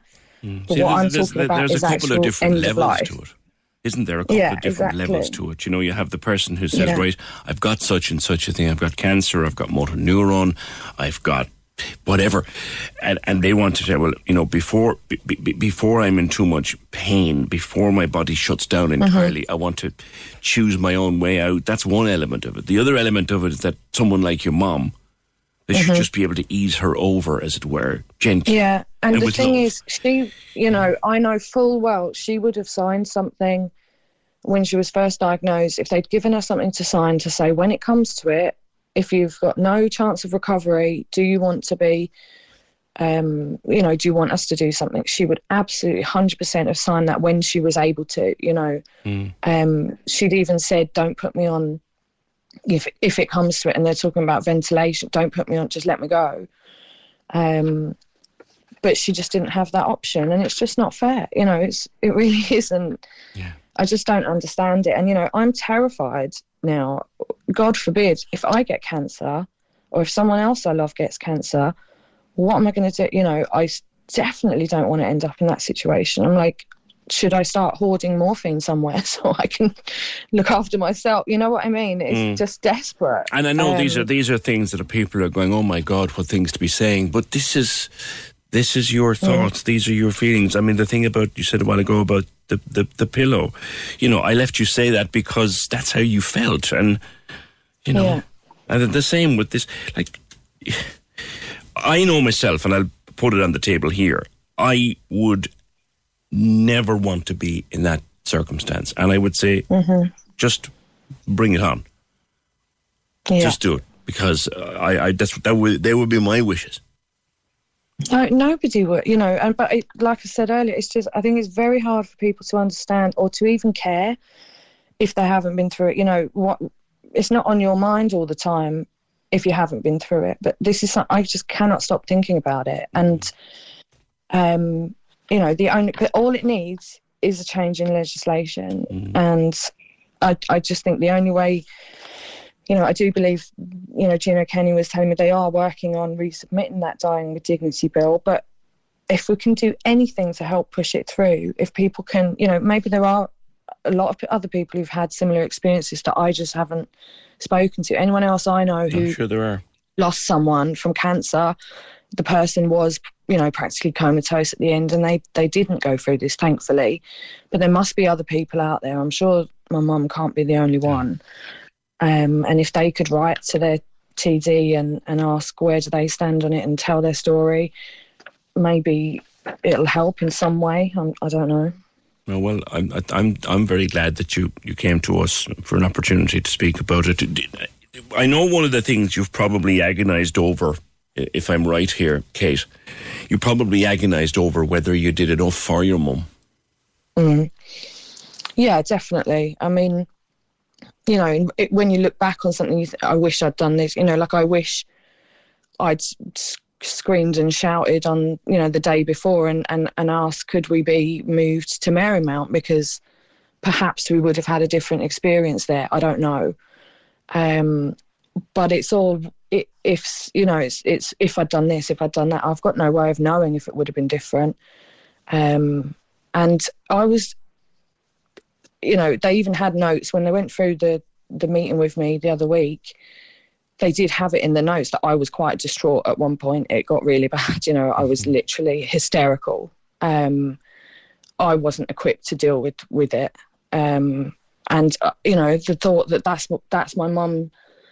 What's the last thing my mum heard was me screaming at the nurses. Do you know, that's horrific. Um, and that's another thing I have to kind of try and get past. But I suppose, like I said, the, it's only after a year of, of therapy that that I'm able to. You know, I am starting to get past it a little bit. Um, and you, but, you're but only by peace doing with yourself, are you? yeah, but I think only by doing things like this, like going speaking to the hospital, you know, trying to raise awareness, doing something proactive. Like I can't change what happened to my mum. I can I can maybe make it feel like I got a little bit of justice for her. Um, she was the sort of person. She was.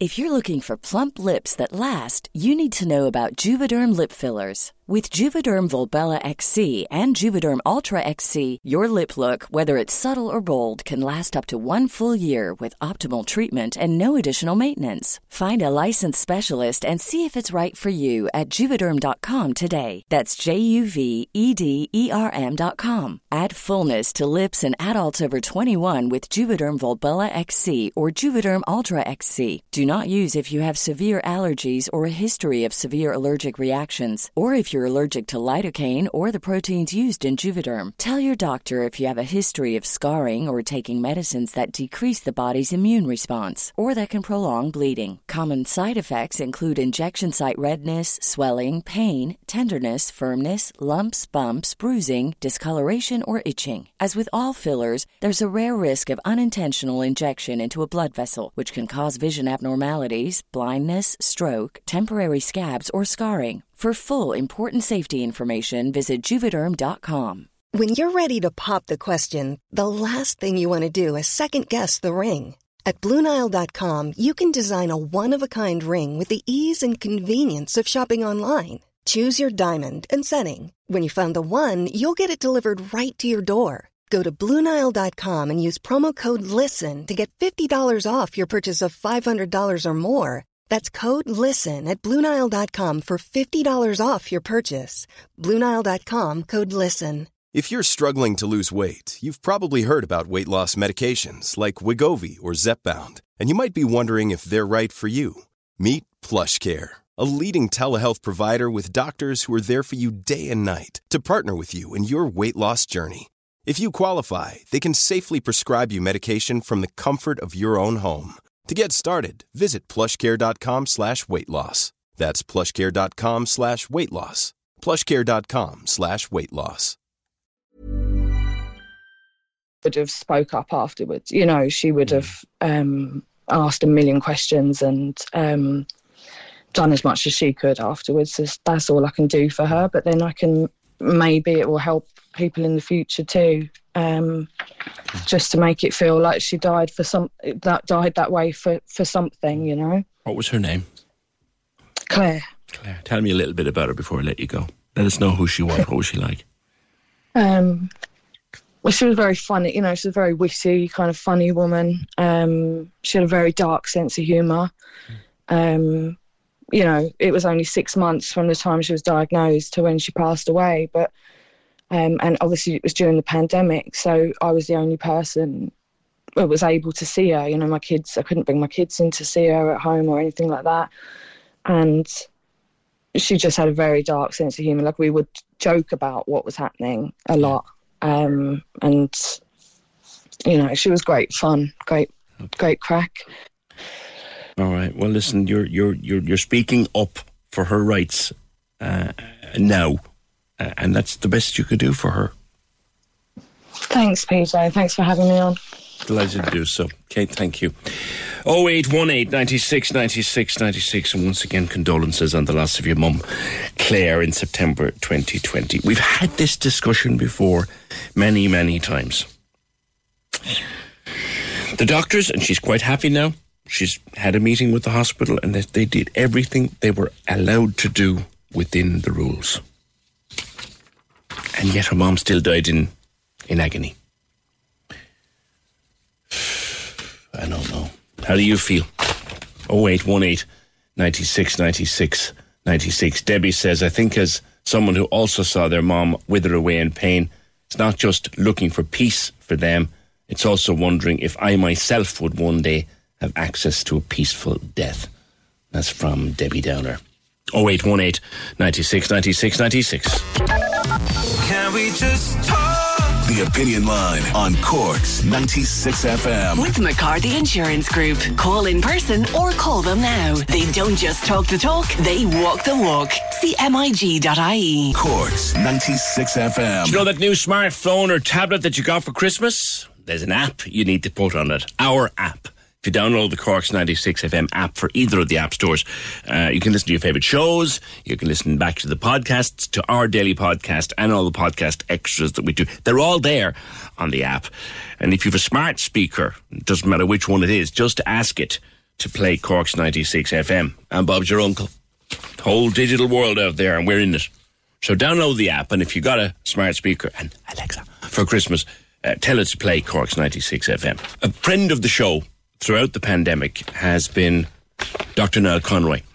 Uh, we were pointed in his direction early on in the pandemic. We were told, check out this young Irish doctor uh, in Queensland in Australia who is heading up a public health unit and doing great work, and how Queensland had one of the most successful regimes in the world for tackling COVID 19. So, dutifully, we did. We contacted Niall Conroy, and it's led to a couple of fascinating chats with him uh, over the last uh, two years. And he is now on his way back to Ireland. He has uh, finished his job as Director of Public Health in Wide Bay, uh, Wide Bay in Queensland. He was a consultant there. And he's moving back to Ireland with his wife and their new baby, Bo, uh, at the end of February. But he's also now been appointed an adjunct professor of public health at UCC, which can only be attributed to the remarkable work he's been doing in Queensland over the past couple of years. And over the weekend, I got a chance to catch up with Dr. Niall Conroy. Niall, good to catch up with you again. It's been a while, and congratulations on the appointment. Uh, adjunct professor at UCC. What does it mean for a start? Yeah, thanks, PJ. It's always a always a pleasure to be here. Um, yeah, look, these these adjunct appointments are probably something that people don't necessarily know about, but they're um, they're used in universities all over the world. And I suppose what they do is they allow universities to collaborate with um, people who have a lot to offer to the students and the university community, but don't necessarily want an academic career or have an academic career, you know. And I suppose in this case, um, the the School of Public Health in UCC, um, they they gave me this sort of adjunct professorship, um, and what that really means, I suppose, is that I, you know, I, I, work in a public health unit, so I have all this sort of expertise in outbreak management and the whole lot, and they have all these really great courses. And, uh, you know, so what I'll do is, um, as I have done in the past, I'll do some teaching on those courses mm. because, you know, it's, it's great. It, it, it's great for, for me to be able to teach just teach the students. And, um, you know, it's always brilliant to be surrounded by students, and the students in UCC are just fantastic. I've taught them quite a few times now, and um, they, I suppose, would see it as they get the, the benefit of the, that kind of coal face experience managing outbreaks. Not not only COVID, you know. I suppose we we we got to. Hopefully, this will be a long-standing relationship. And while COVID is is in the headlines now, people like me w- would hopefully get to uh, teach their their public health students about all sorts of outbreaks and the sort of how they're managed in the real world. So, um, yeah, so re- really delighted because UCC have just a fantastic school of public health. So it was a real honour for me, and um, you know, great to be part of, great to be brought into the fold. We've had their head of department, Professor Perry, on the show a couple of times. He's globally respected.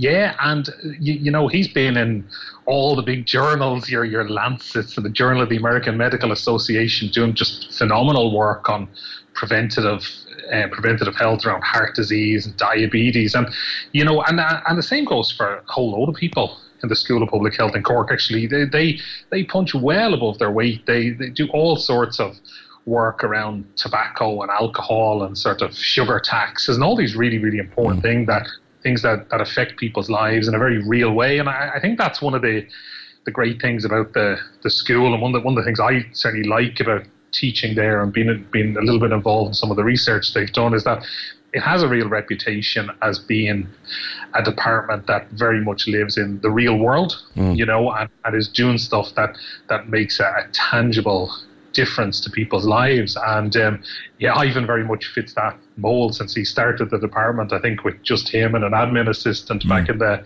back in the 90s. I think it's probably the biggest school of public health in the country now. So yeah, really yeah. phenomenal colleagues uh, across the board. When we were talking to you first uh, in the early days of this pandemic, we were pointed in your direction but by Gerry Killeen, who's another regular on, on our program. But you were in the thick of it out there. You were in the absolute thick of it out there, um, and and you're getting a break now because you you've actually finished the job. Yeah, but basically we're we're moving back to um, moving back to Ireland hopefully um, around the end of February, and um, it's been like I, I arrived into the job as the director of public health in a unit where there's one consultant doctor, which was me, literally, I think it was two or three days before the pandemic. And um, it, from then on, it was two years of literally being on call. I mean, I'm not kidding. I was on call 24 um, 7 for, for an entire two years, and it was just phenomenally busy. And um, so it's lovely now to have I've, I've sort of finished up the job, but I'm I'm technically on I'm using up all the annual leave that I've built up. So mm. um, it's been a it's been a really really hectic two years, and it's lovely to have some time now with my son. It's lovely to um, be getting back home where I'll I'll be um, hopefully getting stuck into the um, to the COVID response in Ireland, and you know, as I always say, dealing with all the other infectious diseases that that we deal with. But um, I suppose I have to get out of the country. We we applied for the little guy's passport back in September, mm. and uh, still waiting. So uh, it's stressful being that uh, flights are at the end of February. But look, that's just the way things are in the COVID world, isn't it? Yeah, yeah. It, and we, we talked on the programme about passports before Christmas, and they're extremely slow. But September you applied. Yeah, and I, I, I thought for once I was uh, I was ahead of the game, you know, but um, clearly clearly I wasn't early enough. Um, and they they sort of said that it would be ready by mid January, but that's come and gone. And you know yourself the way it is, just very hard to get through to talk to a human in the, the passport office and just haven't been able to do that. But look, all things going to plan. I, am hoping to be back in Ireland early March, and um, you know, been chatting away to um, some of the, the public health units about um, getting stuck in and doing some work with them. Which so I'm really, really looking forward to it. It's been great to uh, to do all this work in Australia, but there's just something that appeals to me about going back home and getting stuck into what's what's left of the COVID response. Yeah, you know, yeah, yeah. I mean, as you'll know, Niall, I've no doubt, um, we've had huge changes this weekend. Uh, pretty much every restriction gone now, bar a few like masks and things like that in the shop and in the bus and stuff. And the worry, some people think, God, are we moving too fast? I mean, you're keeping your finger on the pulse. Are we moving a bit too fast, or do we just just have to proceed with, with caution here?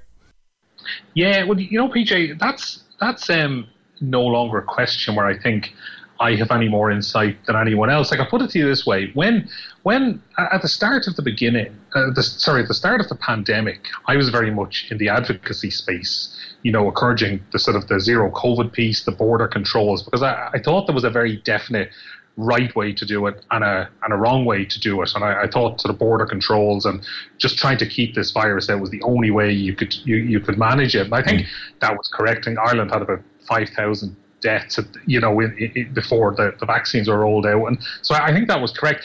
We're in a we're in a phase of the pandemic now where it's much more grey.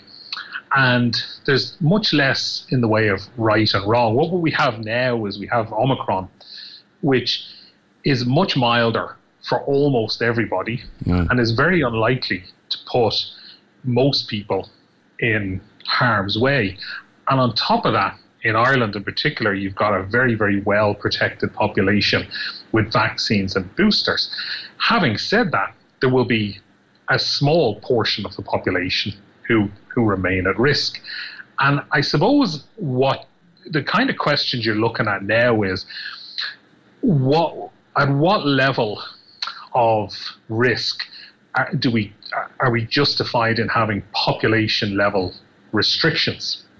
You know, mm. like restrictions to pubs and restaurants and that kind of thing, because you, you're in a you're in a space where restrictions do work. There's no question about that. But what we're now seeing, every every public health doctor, any public health unit around the world, GPs, pediatricians, the whole lot, are seeing the the effects of restrictions in terms of mental health and just sort of the, the you know delayed diagnoses of other diseases. So mm. so restrictions, as we all know, are not benign.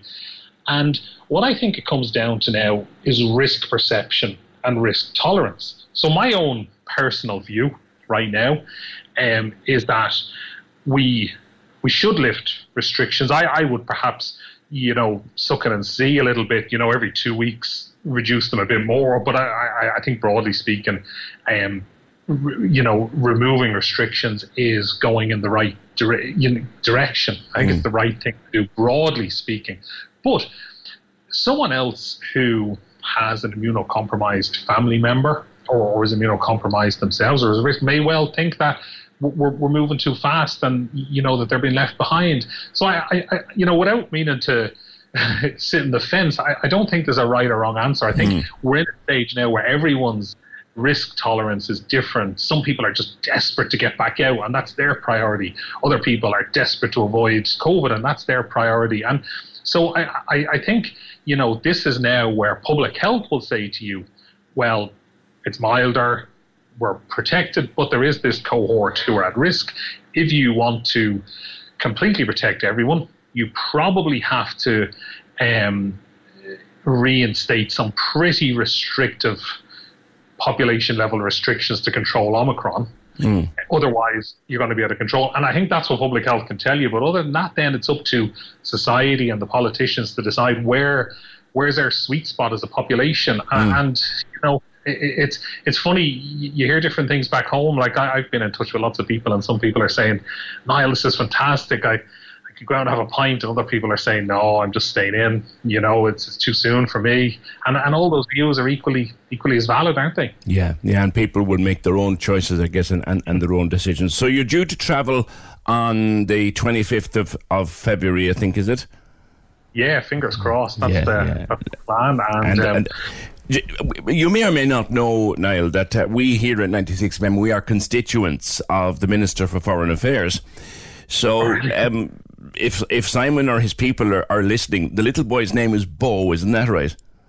Bo Conroy, yeah. tell people, you told me before on my podcast, but tell people about the name Bo, why, why, why you called your little boy Bo. It's a lovely story. Yeah, I just I love the name Bo um, because I, I spent a, a big chunk of my career doing um, newborn health you know, but working as a, a, neonatal doctor in Sierra Leone, a country I just am absolutely in love with. And I work in this small, well, actually small, it's the third biggest district in Sierra Leone, but it's small by international standards, you know, and the district is called Bo District.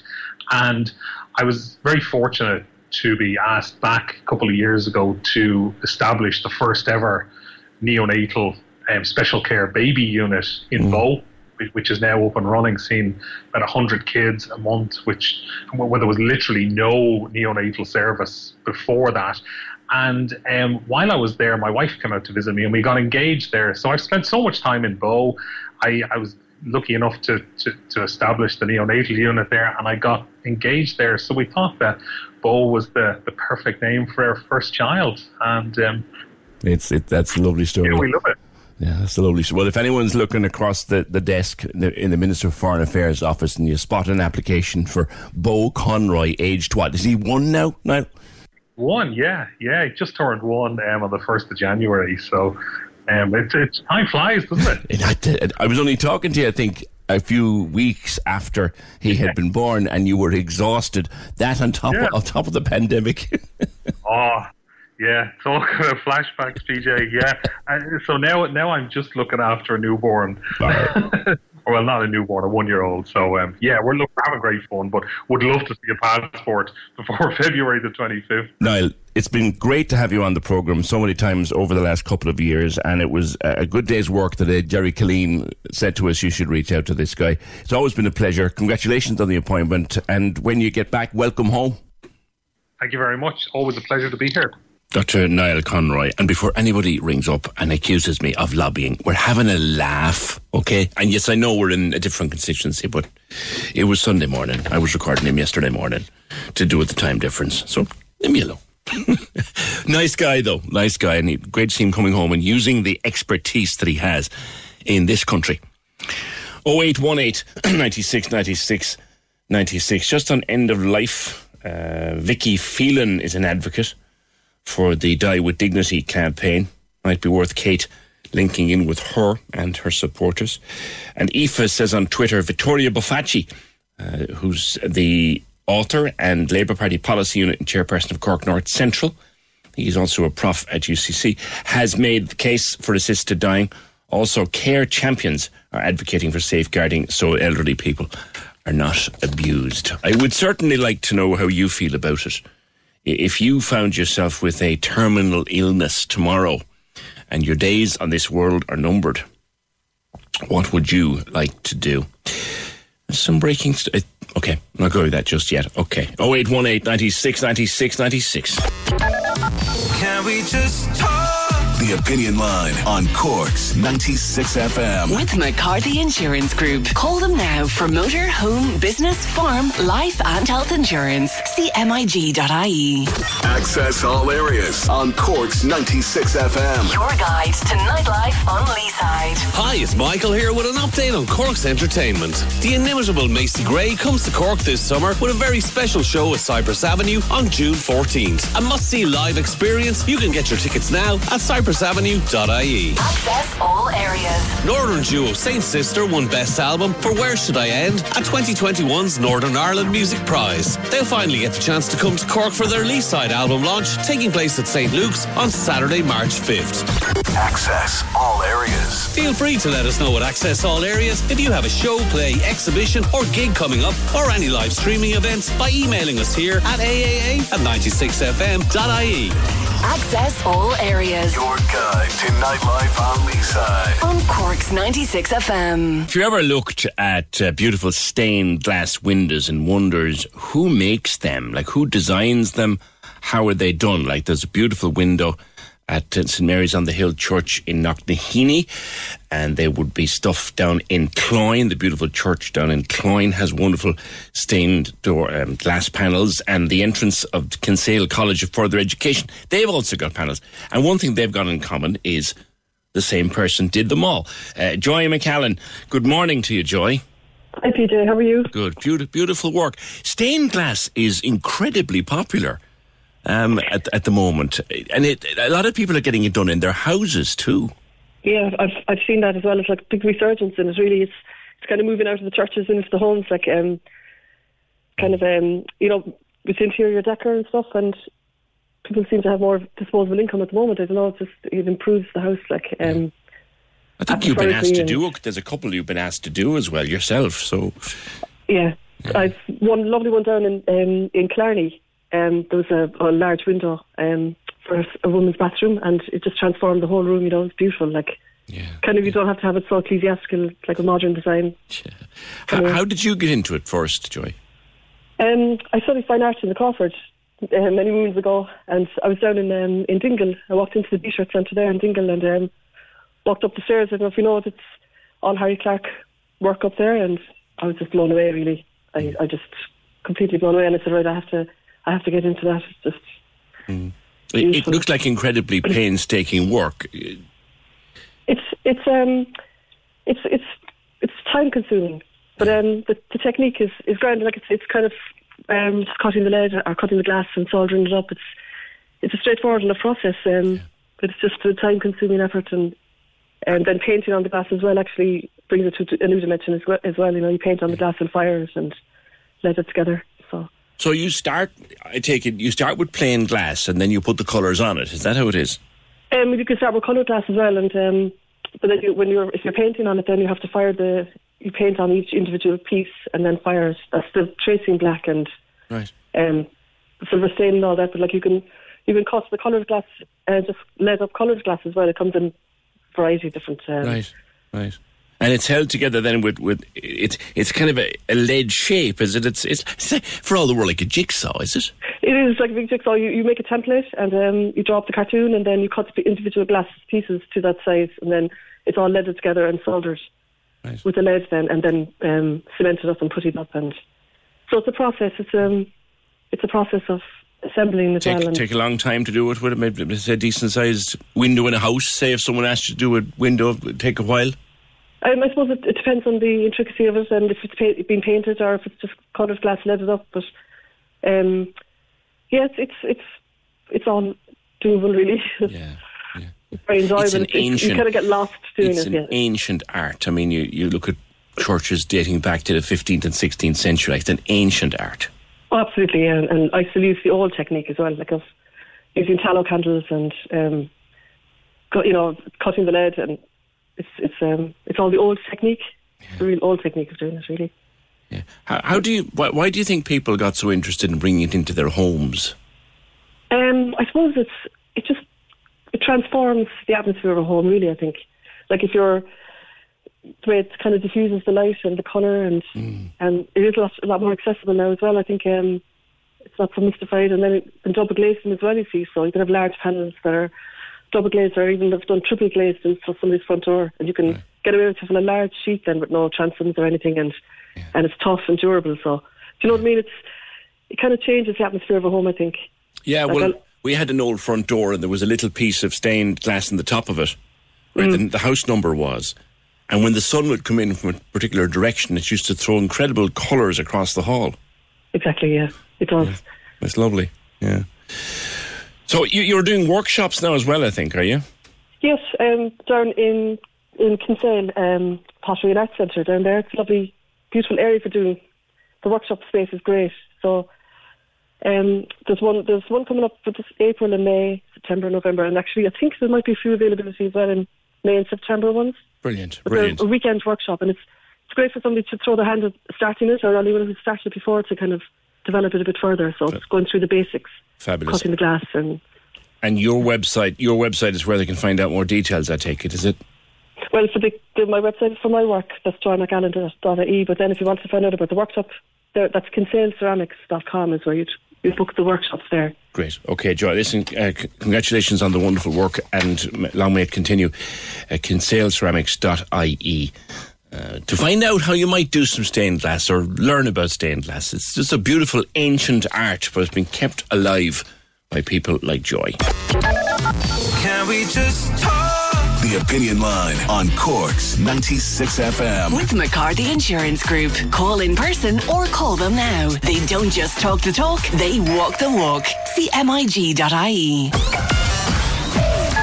The lines are live. And we're ready to talk. Can we just talk? Call 0818 96 96 96. Text or WhatsApp 083 396 96 96. Email opinion at 96fm.ie. The Opinion Line with PJ Coogan. On Cork's 96 FM. Uh, closest someone's come. Was it the yellow tape or the stickers around the shop was missing? No, it wasn't. I'll tell you what it was. I was going into um, Tesco there on the Douglas Road, just there by St. Finbarr's. I pop in there for a bottle of water, drop milk kind of thing. And um, what was not there was, you know, these big green and red signs that we've been getting used to. And it's green, you walk in, and when it's red, you wait until someone comes out. That had been switched off and plugged out this morning. And I thought, well, it's never bothered me at that hour of the morning. There's never anybody in the shop, but it was just a, that's big change. I was l- used to seeing the green and red sign. It's gone. Uh, I don't know about the stickers on the floor, but I, I did spot the the. Did you see no social distance signs? Right now that I think of it, I think some of them have been taken out. Definitely, some of the stickers were gone. It'd be murder to get them stickers off the floor, but I'm sure people will try. 0818 96 96 96. Just before we finish today, we'll be talking about making Cork more child friendly. A lot of people say, look, you only realise how unchild friendly Cork is until you actually try to bring a child around. Um, we were talking last week, wasn't it, with John about when his young one was caught short for the loo and they'd nowhere to go. Uh, there's other problems besides. Uh, we, what do you think is needed to make Cork City more child friendly? What kind of things are needed for the make make the place more friendly for the smallies? Uh, do you wonder does anybody sit down and think about smallies when they're designing public realms and stuff like that? Your thoughts welcome at 083 396 96 96. Still a bunch of stuff as well on the smoking. I'll get to them, but you know what? smokers smokers really take it badly when you start having a poke at them, which I didn't. I didn't. It was an email from Mary, which myself and Fiona were chatting about this morning. But some of them got right up on their hind legs. Seriously, like. I'll come to it in a while. 0818 96 96 96. I haven't seen this yet, but I'm going to talk to someone who has. I've just got so much going on. I've been living out of a suitcase for the past two months. I don't know how you juggle both this and life. I don't know what to do. I just want to stop. We'll get through it. Can somebody help me? It's a fun job. You got to concentrate. What do you mean? It's not much of an issue. Talk some respect. Carly, no. What are you doing? I can't take it anymore. There's a million kids out there who would die for this opportunity. That's a trailer from a movie called Boiling Point, which is streaming, I think, on Amazon and due to go into cinemas. Stars Stephen Graham. The unusual thing about it is it is filmed in one go. It's it's what they call a one shot movie, and that's attracting a lot of attention. It's set in a very very busy restaurant kitchen. It's along the lines of, I suppose, Ramsay's Kitchen Nightmares or or what's the Hell's Kitchen kind of thing, but it's set in a top restaurant in London uh, on the last Friday before Christmas, the busiest nights of the year. And Andy Jones, who's the head chef at this restaurant, has all sorts of things going on in his mind and still trying to run run a shift. Now, Finn, you were a chef for 20 years. Uh, you, you packed it in during the pandemic, but but you watched this. What do you think? Good morning. I used good morning, PJ. I used to like you and Fergal until you wrote me into watching this, and um, it was an hour and a half wasted, really. Um, because if that if that was the busiest Friday before Christmas, the restaurant was closed the following week because it was it was it wasn't anything compared to. No, there was a few funny bits in it. Um, there was a lot of superficial stuff in it, but there was a lot of aspects of it that doesn't relate to a kitchen at all. Um, and I sat with a friend of mine watching it, and he he he hasn't been in the chefing industry, and he even copped on stuff like the opening scene, the environmental health walk in, and the guy sits with him afterwards and goes through everything. Whereas in real life, you get a letter a couple of weeks later to tell you what's wrong and what's not wrong, and you know it was it, it, it was I wouldn't go to the cinema to see it, you know. Mm, and yeah. for for a guy that was like, obviously there, there was a lot of little bits and pieces that were, were brought into it. Like there was there was certain racial racist aspect to it as well with um with um a waitress, and there was a guy being being rightly rude to her. There was a lot of stuff that does happen in the kitchen, but there was an awful lot of stuff that doesn't. Um, and it was, you know, it, it was watchable. There was, a, there was a few well-known faces in it. A guy out of EastEnders was in it. Um, he was quite funny, and the head chef was kind of losing his way in life, but he was trying to manage the kitchen, and he was like, Yeah. yeah, you know, he he had a strong team behind him. But a lot of the, the stuff that happened in there used to happen 20, 30 years ago, but it certainly doesn't happen now. Yeah, I, I like Stephen Graham as an actor. So when I saw his name, Very good, very good. He plays a know, good part. You know, he's very good. He plays a very good part in yeah, it. Yeah, yeah. Now this one take thing, I guess that's meant to make it look even more dramatic. But you're saying, are they stretching? Are they stretching the imagination here? Is this a kitchen from 20 years ago? Um, it wouldn't be a kitchen that would be running now. It was an open kitchen and it was a very dark, dingy place. But the storyline was dark and dingy. Like you had a kitchen porter who was sneaking out the back for a uh, for a cigarette, and he was um, he was having a joint and he was going off to score drugs from somebody in a laneway. You had a pregnant kitchen porter, which wouldn't happen now. Um, and you had a lot of a lot of the yes chef thing was too much. It was uh, like you, know nowadays with, with if that kitchen was running now, you'd have the HR office. There'd be a queue outside the door from some of the stuff that was said. But it did happen. Uh, uh, uh, in fact, uh, like when I was training, it did happen. You you get fellas shouting and screaming at you, but you can't do that anymore because it, it's it's an employer employees market now. Yeah. But the, the, the, the but the funniest things I found about it was like um the, the the the people that don't know much about kitchen, like for a top restaurant in London, they didn't have a tea co- tea towel between them, and they were sticking their apron into the oven to put out hot trays. And he, he burnt his hand and he swore. And the manager come over to him and said, "What are you swearing at?" And he goes, "I just burnt my effing hand. What do you think I'm swearing at?" And he had given out to this girl for washing her hand in the food sink, but he ran his hand underneath the tap.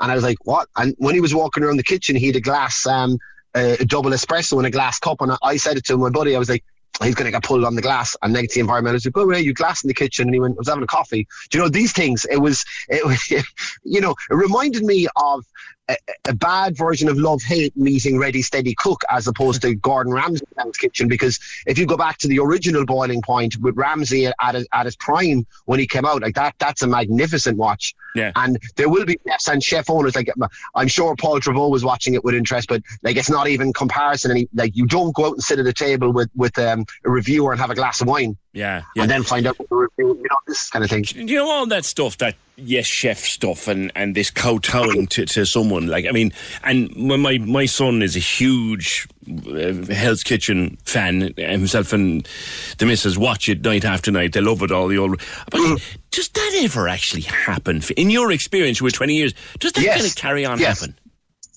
Absolutely, yeah. Um, it it does happen, and you get some people who who kind of enjoy that that that mantle, and then you get other people that if you say yes, chef, they're like, that's not my name, you know, cop yourself on. But it does happen, yeah. And like Gordon Ramsay ha- has come out and says that when he's in his kitchen, he doesn't like being called chef. But if, if somebody's going to give him a hundred grand an episode, he's going to milk it and make Yeah. them feel bad, and, like anybody else would do, you know. I remember someone who did train under Ramsay actually saying, writing afterwards, he said, if you can resist the urge to kill the man, he'll make you a great chef. I knew I knew a guy that worked with him, and um, he put too much salt in a pigeon terrine. And Ramsay was was just after starting off in London at the time. And when the guy came in to work on the the Monday, he was all delighted about this pigeon terrine. And Ramsay made him sit there and eat the whole lot of it. Um, and then said to him, "Right, that's not how how I made it." But then again, like you said, there are people who have worked under Gordon Ramsay and like Angela Hartnett. She's probably one of the best chefs in the world. Um, she worked under him from the day she left college and now she can she she has three or four restaurants you know and like the thing about it is that Jamie Oliver came along cheapy ch- chicky chappy he put the fun side into it and the producers at, at Channel 4 came in at the right time and said right let's get Ramsay involved here because he's actually a really really nice guy Yeah, so I And, believe. I've never met like, him, but so I believe. like, yeah. it- it- if, if they put you on at nine o'clock at night and said, PJ, right, here's here's a blank checkbook, you swear who you like, you'd be very good at it too, I would think.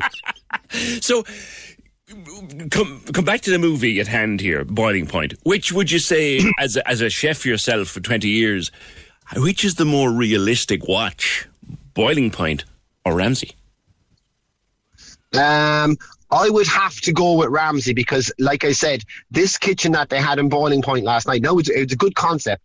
It wasn't, like I said, for a Friday night, they had six chefs in the kitchen and they, they were just, it was just, it was quiet. I'd love to, you could, like, some chefs could do, do it on their own. And it was, they tried to be more pretentious and there, there was a lot of attitude with, with minimal ability but again they were all actors so you, you can't you can't fault that but some of the stuff that you'd see as a chef you'd be cringing at like this guy wiping his, his arm on his beard and then carrying on to, to prep oysters and this kind of stuff and the general hygiene. Do you know what it reminded me of? And you'd remember this because you're you know you're of the one era as me. It was like when you went to the Upchung Grill long ago and the three boys were in behind the counter and they had an ashtray. That's all it was short you know they used to have a, a full fry yeah and, he's having we, a smoke and we fell on the fry light was manna from heaven, Finn.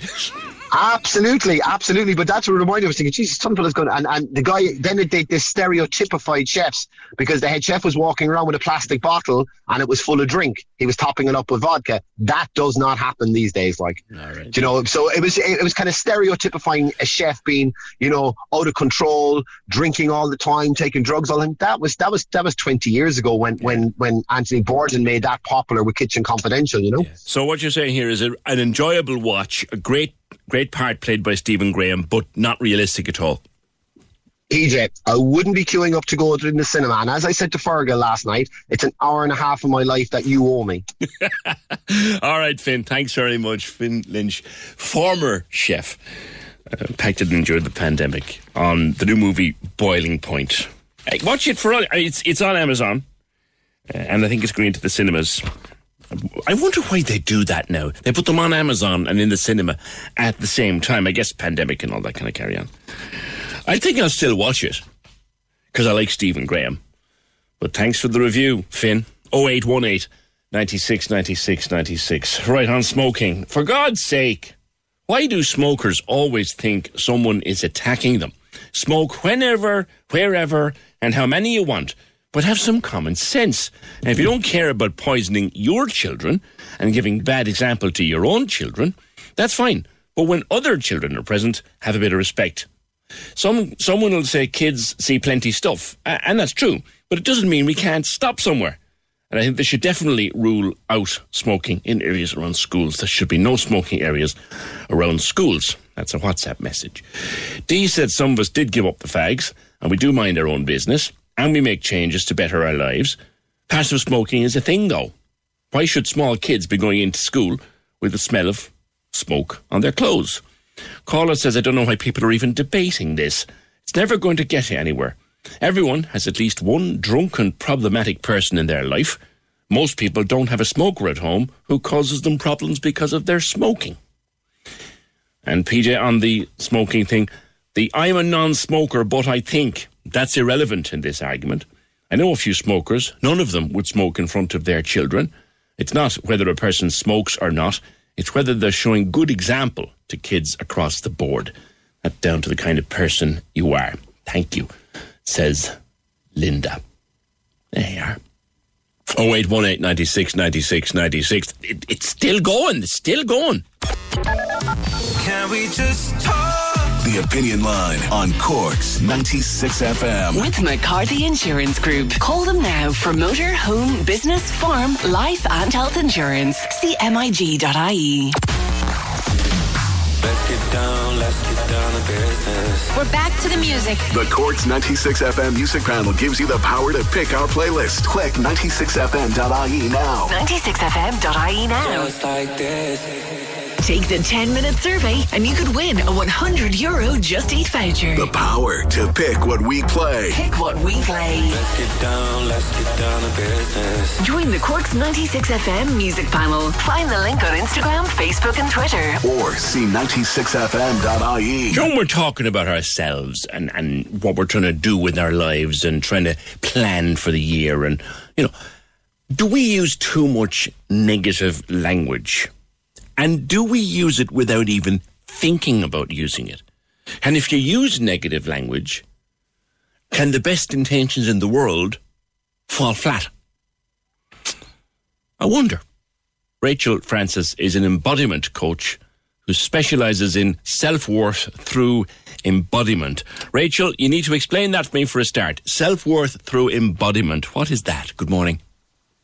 Morning, PJ. How are you? Thank you so much for having me on. Delighted. So, PJ, I guess for me, the biggest um, transformation I've had in my own life is realizing that energetic alignment is actually a bigger transformation than just simply working on your mindset. So, that is really about focusing on your self worth and focusing on your self concept through understanding what you're embodying for yourself. And that is who you are being day to day who do you want to be? How do you want to feel? And how do you want to create your life through that? You used a term there I've not heard before self concept. What's that? Uh huh. Basically, your self concept is who you believe yourself to be. So, what do you believe about yourself? And it's very uh, linked into what we're going to be talking about today. It's all about, you know, negative self talk and negative language in general, because really, everything that we do in life and everything that we can achieve is based off of whether we believe we can achieve it. So, do we have the self concept to match what we're trying to do? Do we believe that we are the person that can do it? Um, and you know, a lot of you know, a lot of things that people feel like they have issues with these days, like um, you know, anxiety and uh, low confidence and all this kind of thing. It is coming back to what your self concept is for yourself, who hmm. you believe you are. We're coming up, of course, now to the end of January, and so many people will have tried something new for the year, be it walking or watching the diet or going easy on the drink or just, you know, just new year, new you kind of crack. And for most of us, it lasts about a week and a bit. And we beat ourselves Yeah. up about it. You reckon we shouldn't beat ourselves up about it at all because that just doesn't help. Absolutely, yeah, and I think we all fall into this trap. It's kind of the the end of January trap that happens, and we almost anticipate it to happen before we begin, and that's part of the problem as well. You see, because it's about reframing your goal and how you perceive your goal to be for you. So, are you just creating a resolution for yourself for the sake of it, or are you creating a new way of life? You know, Explain the difference. um, so really a resolution well i suppose the difference is what we associate it to be and what we associate it to mean for us. If you know if you think about it like what do you even associate with you know new year's new year's resolutions? You think oh yes i'll do this thing for three weeks and i'll feel super inspired by it and then i'll probably forget about it after that. It never works. Every year is the same. It never works. But really if you can reframe that for yourself instead of even calling it a resolution, a New Year's resolution, could you instead call it a way of life, a lifestyle? Because at the end of the day, that's really what you're trying to do is you're trying to create a new way of life. And you're right, PJ, I think what you're saying there about being very tough on ourselves, you know, mm. that's really the opposite of the way we want to go with it. And you can be self reflective without being self critical. There's a difference there. And it's realizing, you know, not being hard on yourself because it's not the truth of who you are. It's just the habit that you have, you know, of, of doing a certain thing or not being able to commit to something because you know you're running off of your your mind is your is your programming and you're trying to kind of go against the grain and you're also trying to move out of your comfort zone Hmm. and that's no small feat but it's not impossible we're, we're taught, I think, uh, a, a bit in this country. I think it's an old Irish thing anyway. We're, we're taught Yeah. to to not praise ourselves, and we're we're taught to, you know, not speak up for ourselves, not to be, as the old saying was, not to be full of ourselves. Absolutely, yeah. Excuse me. But yeah, it definitely, I was going to mention that as well. Like growing up in Irish culture, you know, we think it's harmless to kind of put ourselves down. We, we call it, like you say, just keeping ourselves grounded and, you know, not getting too big for our boots and things like that. But really, if you persist in negative self talk, that's where the danger is because thoughts essentially are harmless because they're kind of surface level. When a thought becomes damaging to us, a negative thought, is when we start to give emotion to it, when we start to believe it and we let it fester and linger within us. Because what happens with time is your thoughts start to become your beliefs, start to become your programming, your subconscious, automatic beliefs and behavior. And it's funny actually, because I myself um, was living out in Italy there for a while. And the culture there around this kind of thing is totally different. You know, it, it's very odd for them to think that um, you talk down about yourself or you put yourself down or you keep yourself grounded. It's very much like the opposite culture of, you know, you, should be confident and you should talk well of yourself and boost yourself up. And there's definitely something behind that. Mm. If someone said to me one time, in another similar discussion to this, Rachel, if you don't like yourself, how can you expect anybody else to like you? So you need to work hard on liking yourself and being kind to yourself when you talk to yourself. Yeah, absolutely, absolutely. Because at the end of the day, you do become what you tell yourself you are. You know, you do revert back to that all of the time. And a lot, you know, we, we think we're very dependent on external factors, whether it's kind of the situations that we're in in life or um, how other people give us validation or what other people think of us. But at the end of the day, it is our own perception. And everything that happens to us in life is filtered through really the perception we have of ourselves in relation to that thing. Give me an Um, example of language that you might use and then language you might use instead to say pretty much the same thing in a different way. Well, I suppose if you know if you have a, a kind of a goal that you have a resolution this time of year and it, you've stopped doing it or you haven't done it for a couple of days or whatever it is, you could say to yourself automatically something like, "Well, of course that didn't work out because I this always happens to me. I'm I'm such a lazy person and you know." I have no motivation or I'm not good at that thing naturally, so it's never going to happen for me. This type of thing. Mm.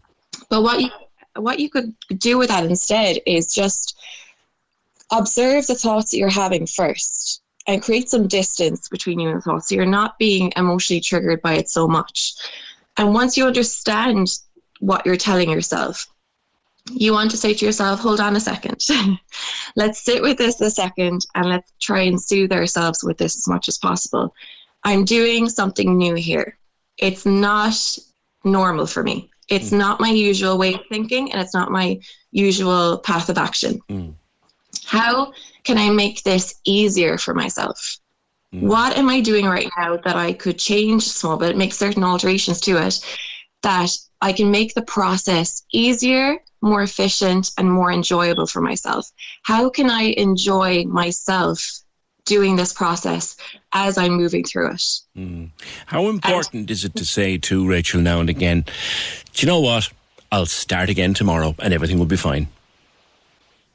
Yeah, absolutely. And I think that comes back to the self concept as well, PJ. Just understanding yourself and understanding that no matter what is happening outside of you, you're good.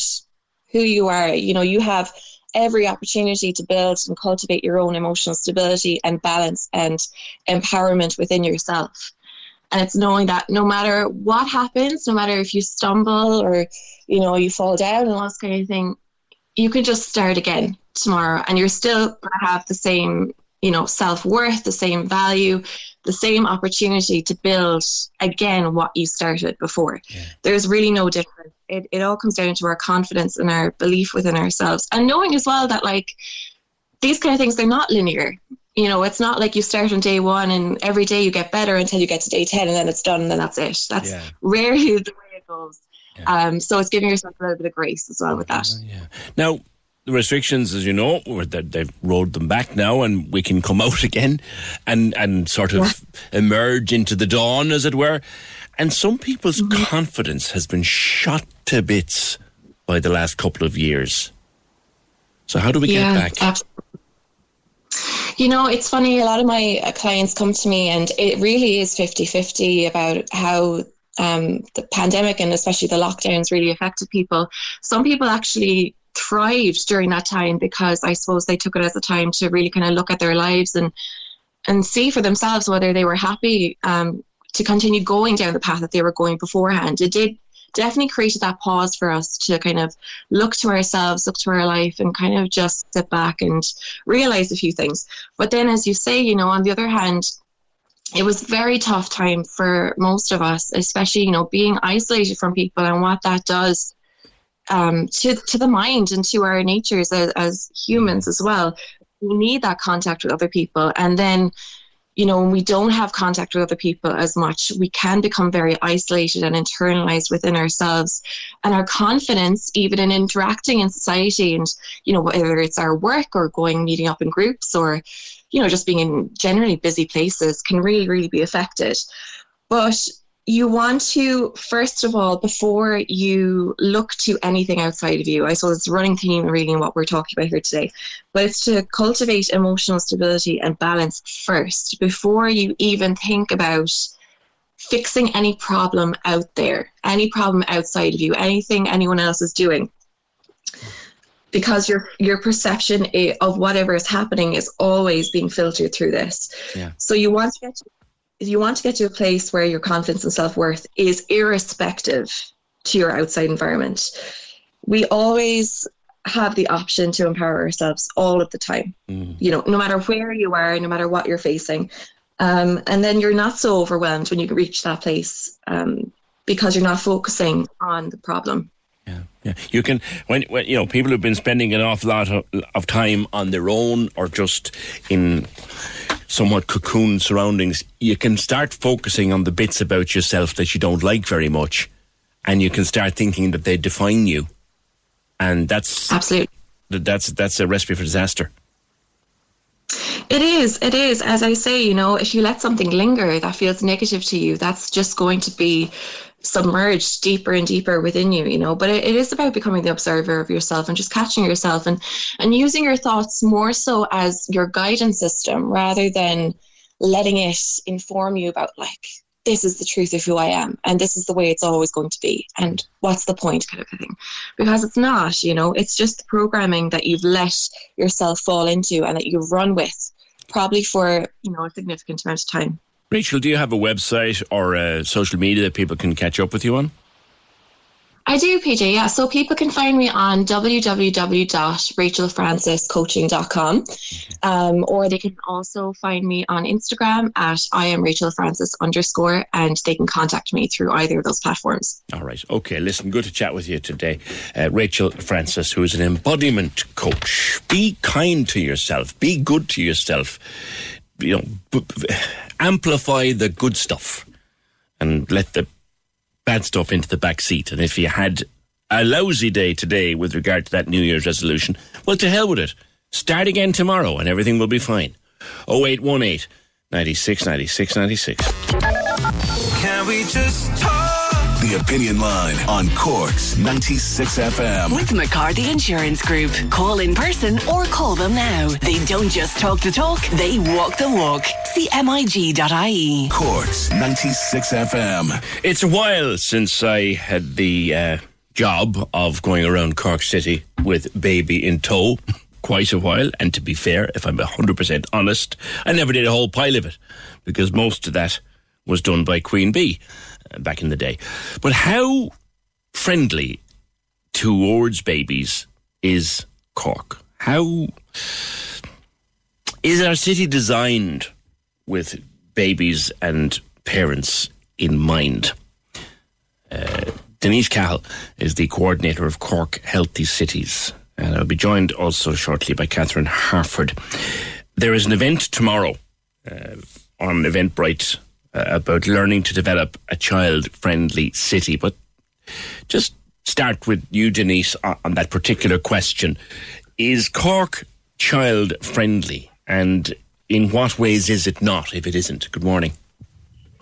Good morning, PJ, and thanks for having us on. Um, yeah, I mean, eh, you could ask the same question Is Cork a healthy city? And we're designated by the World Health Organization, um, who says that we are a healthy city because we're committed to developing healthy environments and um, making our city as healthy as possible. So, we're very keen in Cork Healthy Cities to support this initiative uh, to develop Cork as a child friendly city.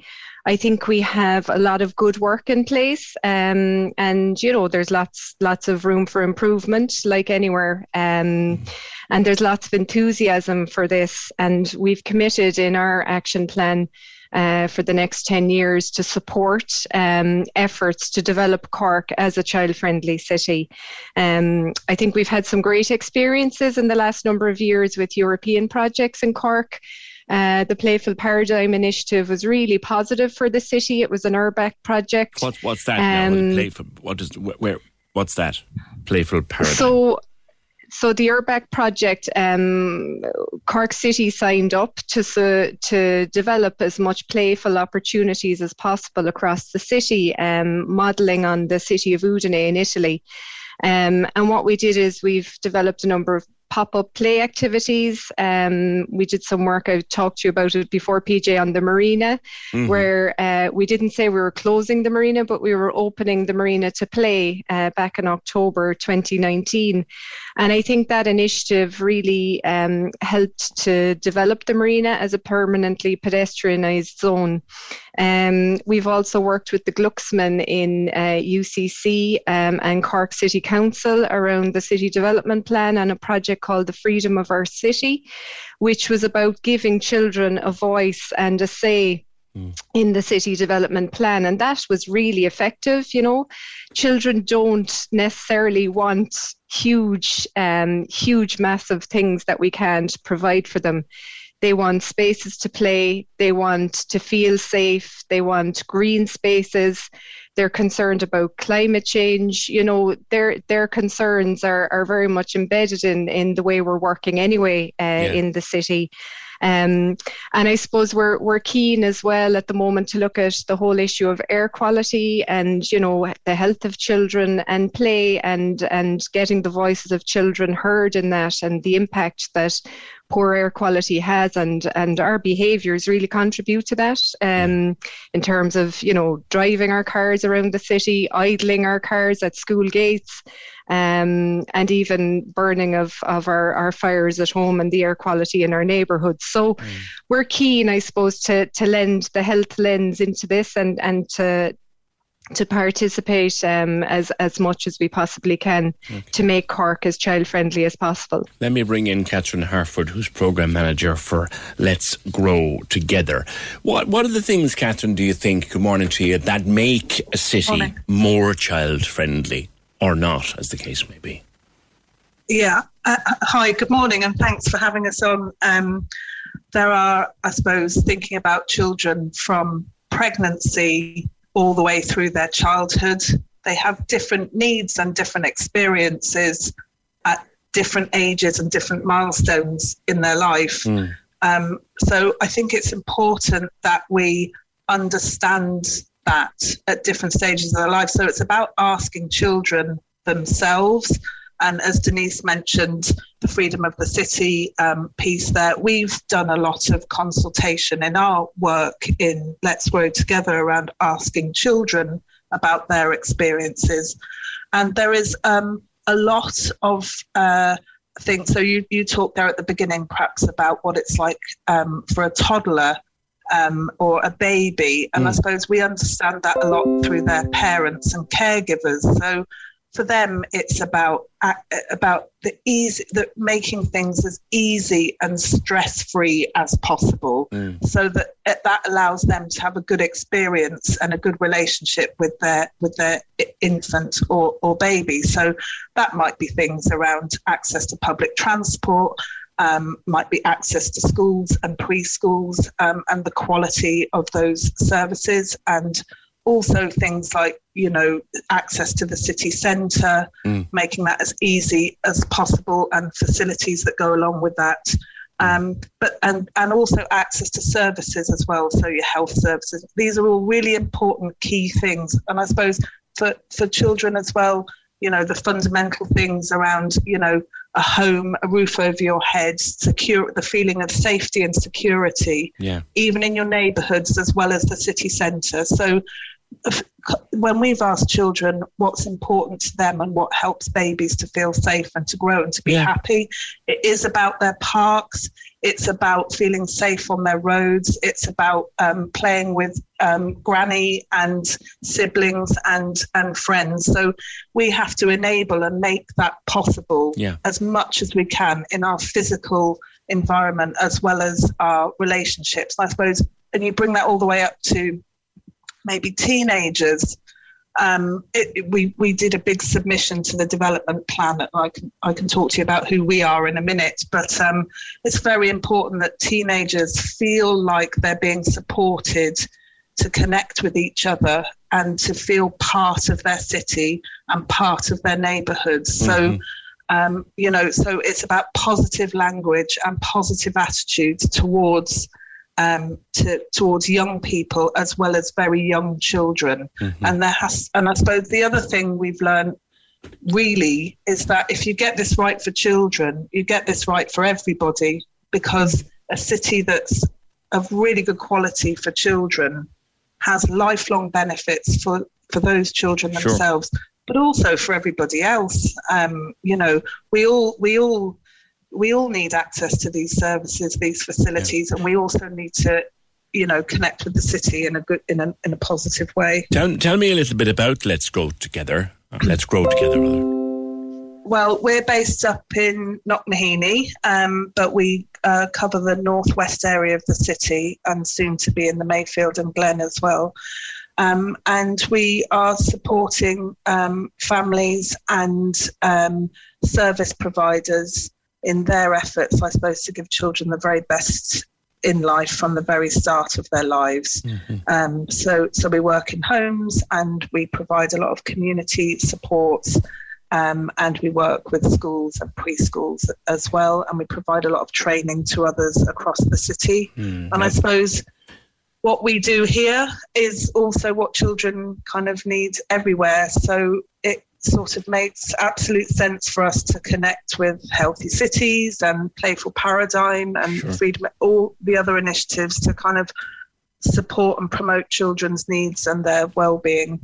Okay. Now, the event tomorrow is a webinar. It's on from 11 to 1. Um, how can people get Yeah. involved in that? And what will what what what form will, will that take?